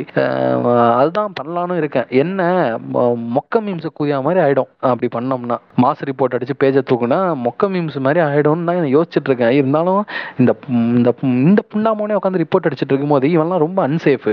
இவனெல்லாம் வந்துட்டு ஒரு சோஷியல் பிளாட்ஃபார்ம்ல உட்காரவே விடக்கூடாது, ரொம்ப டேஞ்சரானவன். ஸோ இவனை நானும் அதான் பிளான் பண்றேன், தெரிஞ்ச நான்மி பேஜஸ்லாம் சொல்லி இவன் பேஜை ரிப்போர்ட் அடிச்சு தூக்கிடலாமான்னு தான் பிளான் பண்றேன். இல்ல நீ வந்து ரிப்போர்ட் அடிக்கிற, இல்ல கே ஒரு ஒரு அபியூசரா இருந்துட்டு நீ வந்து ரிப்போர்ட் அடிக்கிற, உன் ஃபாலோவர்ஸ் எல்லாம் சேர்ந்து ஒரு பக்கம் வந்து என்னன்னா, அதாவது அந்த எக்ஸ்போஸ் பண்ற ஒரு விஷயம் வந்து பார்த்தோன்னா, இப்ப எங்களுக்கு வந்து இது பிரச்சனை முடியாவே நாங்க பார்க்க மாட்டோம், என் வேணா வந்து பேசுறேன்னா தச்சி வாங்கிட்டு அப்படின்னு சொல்லிட்டு நாங்க கண்டுக்காம விட்டுருவோம். இல்ல இறங்கி அடிக்கணும் ஃபால்ஸ் அலிகேஷன் அளவுக்கு அவனுக்கு எக்ஸ்ட்ரீமா போறானுங்கன்னா தூக்கி போட்டு வைப்பாண்டிக்கு. அன்னைக்கு அந்த அந்த ஒரு நாள் வந்து அட்டாக் பண்ணப்போ அவனுங்க வந்து என்னென்ன பேச்சு பேசுறானுங்க தெரியுமா, அவனுங்கெல்லாம் வந்து யோக்கிய குதி மாதிரி பேசுறானுங்க. வந்து ஐயோ நீங்க வந்து எப்படி அந்த மாதிரி வார்த்தையை போட்டு திட்டலாம் அப்படின்னு சொல்லிட்டு. அதுதான் சீரியஸா ஒரு அபியூசரு. சரி ஓகே அவன் அபியூசர்னு உங்களுக்கு கன்ஃபார்ம் ஆகல, அவன் அபியூசரா என்னன்னு தெரியல, அது வரையும் நீ வந்துட்டு ஃபேக் அலிகேஷன் என்னவா சொல்லிட்டு போ. அவன் அபியூசர்னு தெரிஞ்சதுக்கு அப்புறம் அவனுக்கு நீ ஊம்புறன்னா உன்ன மாதிரி ஒரு ஒரு கேடுகட்ட தாயொலி ஊர்ல இருக்க முடியாது. ஓகே ஸோ இந்த பாட்காஸ்ட்டில் வந்துட்டு நாங்கள் அதுதான் சொல்லணுன்னு இருந்தோம். சி இப்போது இது இவனுங்க குலைக்கிறவனுங்க குலைச்சிட்டே தான் பண்ணுங்க, அவனுங்கெல்லாம் ஒரு ஆளு புண்டையே இல்லைன்னு சொல்லிட்டு நம்ம அடுத்தடுத்த எபிசோடை போட்டு நம்ம போகலாம். இருந்தாலும் வந்துட்டு ஸ்டில் எங்களோட ஜென்யூனான லிசனர்ஸ்க்கு வந்துட்டு அவங்களுக்கு ஒரு கன்ஃபியூஸ்டு ஸ்டேட்டே இருக்கக்கூடாது அப்படிங்கிறதுக்காக இதை பற்றி ஒரு கிளாரிஃபிகேஷன் கொடுக்கணும் அப்படின்னு சொல்லிட்டு தான் ஒரு இது பண்ணணும். ஆக்சுவலாக நாங்கள் இந்த பாட்காஸ்ட் வந்து ரொம்ப பெருசாக பிளான் பண்ணியிருந்தோம், and expose and its consequence அப்படிங்கிறத ரொம்ப பெருசாக ஒரு சில சீஃப் கெஸ்ட் எல்லாம் கூப்பிட்டு பண்ணுற மாதிரி நாங்கள் பிளான் பண்ணியிருந்தோம். பட் ஆனால் வந்துட்டு இது ரொம்ப எப்படி சொல்கிறது, இதில் அவ்வளோ டைம் ஸ்பெண்ட் பண்ண வேணாமா, நம்ம அடுத்த வேலையை பார்த்துட்டு போகலாமோ அப்படின்னு சொல்லிட்டு தோணுச்சு. ஸோ அதனால தான் இதை ரொம்ப எவ்வளோ கிறிஸ்பாக முடிக்க முடியுமோ முடிச்சிட்டோம். ஸோ இப்போ நான் நம்மளோட பாட்காஸ்டோட இறுதி கட்டத்துக்கு வந்துட்டோம்னு நினைக்கிறேன். இப்போ நான் என்னோட இறுதி கருத்து இதில் என்ன அப்படின்னா, முதல்ல ஒரு அபியூசர் அப்படின்னு சொல்லிட்டு ஒருத்தன் தெரியுது, நீங்கள் வந்துட்டு ஒரு இன்ஸ்டாகிராமில் வந்துட்டு ஒரு பேஸ் வச்சுருக்கீங்க, ஃபாலோவர் பேஸ் வச்சுருக்கீங்க. ஸோ உங்களால் ஒரு விஷயத்த ஸ்பாட்லைட்டுக்கு கொண்டு வர முடியும் அப்படிங்கிற பொசிஷனில் நீங்கள் இருக்கீங்க, நீங்கள் வந்துட்டு எக்ஸ்போஸ் பண்ணணும் அப்படின்னு சொல்லிட்டு நினைக்கிறீங்கன்னா உங்களுக்கு நான் சி நான் வந்து பெரிய எக்ஸ்போஸில் வந்து பெரிய ஆள் அப்படிலாம் கிடையாது. ஒரு ஒரு ஃபெல்லோ மேட்டாக இதை சொல்லணும்னு ஆசைப்பட்றேன். என்னென்னா, நீங்கள் எக்ஸ்போஸ் பண்ணினீங்கன்னா ஆயிரத்தி எட்டு பேர் உங்கள் குஞ்ச கடிக்கு வருவானுங்க. ஃபே நான் சொன்ன மாதிரி ஃபேக் அலிகேஷனில் ஆரம்பித்து நீங்கள் எவிடன்ஸை மேனிப்புலேட் பண்ணிட்டீங்க அப்படின்னு சொல்லிட்டு ஆயிரத்தெட்டு அந்த ஆயிரத்தெட்டு பேர் யாருன்னா, ஒன்று அபியூசரோட எப்படியாவது ரிலேட் ஆகிருப்போம், ஃப்ரெண்டாவோ இல்லை ஏதாவது குரூப்பில் இருக்க அந்த மாதிரி ரிலேட் ஆகிருப்போம். ரெண்டாவது உங்கள் மேலே இப்போ நீங்கள் ஒரு பேஜ் வச்சு நீங்கள் எக்ஸ்போஸ் பண்ணுறீங்கன்னா உங்கள் பேஜ் மேலே வேறு ஏதாவது ஒரு பிரச்சனையில் உங்கள் மேலே காண்டில் இருப்போம். அதை இந்த விஷயத்தில் காமிக்கிறவன். அது ரெண்டாவது. மூணாவது கேட்டகரி அப்யூசரை உங்கள் மேலே இப்படி வந்துட்டு உங்களை குஞ்சம் கடிக்கிறான் இல்லையா, இப்போ நீங்கள் அந்த அப்யூசரை எக்ஸ்போஸ் பண்ண போறீங்கன்னா இந்த அப்யூசரை எக்ஸ்போஸ் பண்ணுனா இவனும் எக்ஸ்போஸ் ஆகிடுவான் ஏதாவது ஒரு கட்டத்தில்ங்கிற ஒரு லாக் இருக்கும், ஒரு இன்டர்செக்ஷனல் லாக் இருக்கும் அவனுங்க அப்யூஸ் அப்யூசருக்கும் அவனுக்கும். ஸோ இந்த மாதிரி கேட்டகரியில் உள்ளவங்க தான் வந்துட்டு உங்கள் குஞ்சம் வந்து கடிப்பானுங்க. ஸோ என்னோட அட்வைஸ் என்னன்னா காதலையும் ஆளு புண்டையாக கூட மதிக்கூடாதுங்களே. நம்ம எந்த விஷயத்தில் நம்ம சீரியஸாக காதில் வாங்கினோம்னா ஒரு ஜென்யூனான ஒரு விக்டிம் வந்துட்டு ஒரு விஷயத்த உங்கள்கிட்ட சொல்கிறாங்கன்னா நீங்கள் அந்த இடத்துல நீங்கள் காதில் வாங்கணும் என்ன சொல்கிறாங்க அப்படிங்கிறத. அதை தாண்டி உங்ககிட்ட ஒரு விக்டிம் வந்து ஒரு சோர்ஸ் கொடுக்குறாங்க, இதை இவனை எக்ஸ்போஸ் பண்ணணும்னா விக்டிம் சொல்கிறாங்கன்ட்டு நீங்கள் டக்குன்னு எக்ஸ்போஸ் பண்ணிடக்கூடாது. நீங்கள் ஒர்க் பண்ணணும் அந்த சோர்ஸில். விக்டிம் வைக்கிற அலிகேஷன் வந்து கரெக்டு தானா அப்படிங்கிறத ஐடென்டிஃபை பண்ணுறதுல நீங்கள் வந்துட்டு ஒர்க் பண்ணணும். இது ஒன்று. இந்த ரெண்டு விஷயத்தை தாண்டி நீங்கள் குஞ்ச கடிக்கிற எவனுக்குமே நீங்கள் வந்து காதில் வாங்கணுங்கிறது அவசியமே இல்லை. அப்யூசரை வந்து நீங்கள் எக்ஸ்போஸ் பண்ணுறதுல தான் நீங்கள் கான்சன்ட்ரேட் பண்ணணும். இந்த ஒரு விஷயம். அப்புறம் விக்டிமுக்கு விக்டிமுக்கு ஐ கேன் அண்டர்ஸ்டாண்ட். இது வந்துட்டு இப்போ அபியூசரை நான் சொன்ன அந்த மூணு கேட்டகரி அபியூசரை காப்பாற்றணும்னு நினைக்கிறவன் அந்த மற்ற ரெண்டு பேர் இவங்கெல்லாம் வந்துட்டு ஃபேக் அலிகேஷன் சொல்லும் போது கண்டிப்பாக விக்டிமுக்கு இது எக்ஸ்ட்ரீம் ட்ராமேட்டிக்காக ஆகும். ஏன்னா விக்டிம் வெளியே வந்து வாய்ஸ் அவுட் பண்ணுறதே பெரிய விஷயம் பெரிய விஷயம் அதை எக்ஸ்போஸ் பண்ணுறது பெரிய விஷயம். ஸோ இவங்க இவ்வளோ ரிஸ்க் எடுத்து அவங்களுக்கு இருந்த ட்ராமாவெல்லாம் மறந்துட்டு அவங்க பண்ணும்போது இவனுங்க வந்துட்டு ஃபேக் அலிகேஷன் சொல்லும் போது இது விக்டிமுக்கு வந்துட்டு ரொம்ப அடி வாங்கும். விக்டிமுக்கு வந்து ரொம்ப கில்ட்டாகவும் ரொம்ப ப்ரெஷர் இருக்கும் இது. ஸோ விக்டிமுக்கு சொல்றது என்னன்னா நீங்களும் அபியூசர் எக்ஸ்போஸ் ஆகிறதுல உங்களை மாதிரி இன்னொரு விக்டிம் கிரியேட் ஆகாம இருக்கிறதுல மட்டும்தான் நீங்க கான்சென்ட்ரேட் பண்ணணும். இவங்களெல்லாம் ஒரு ஆளு புண்டியாவே மதிக்கக்கூடாது. ஸோ இதை தான் நான் வந்து சொல்லணும்னு நினைச்சேன். இப்போ கிளார்க் என்ற உங்களோட எழுதிக்கிறது சொல்லுங்க. ஸோ என்னோட பாயிண்ட் வந்து பாத்தீங்கன்னா டிபிஎம் சொன்ன பாயிண்ட் மாதிரி தான். ஸோ அதில் வந்து மோஸ்ட்டாக அவனுங்களை அவாய்ட் பண்றது தான் மெயின்.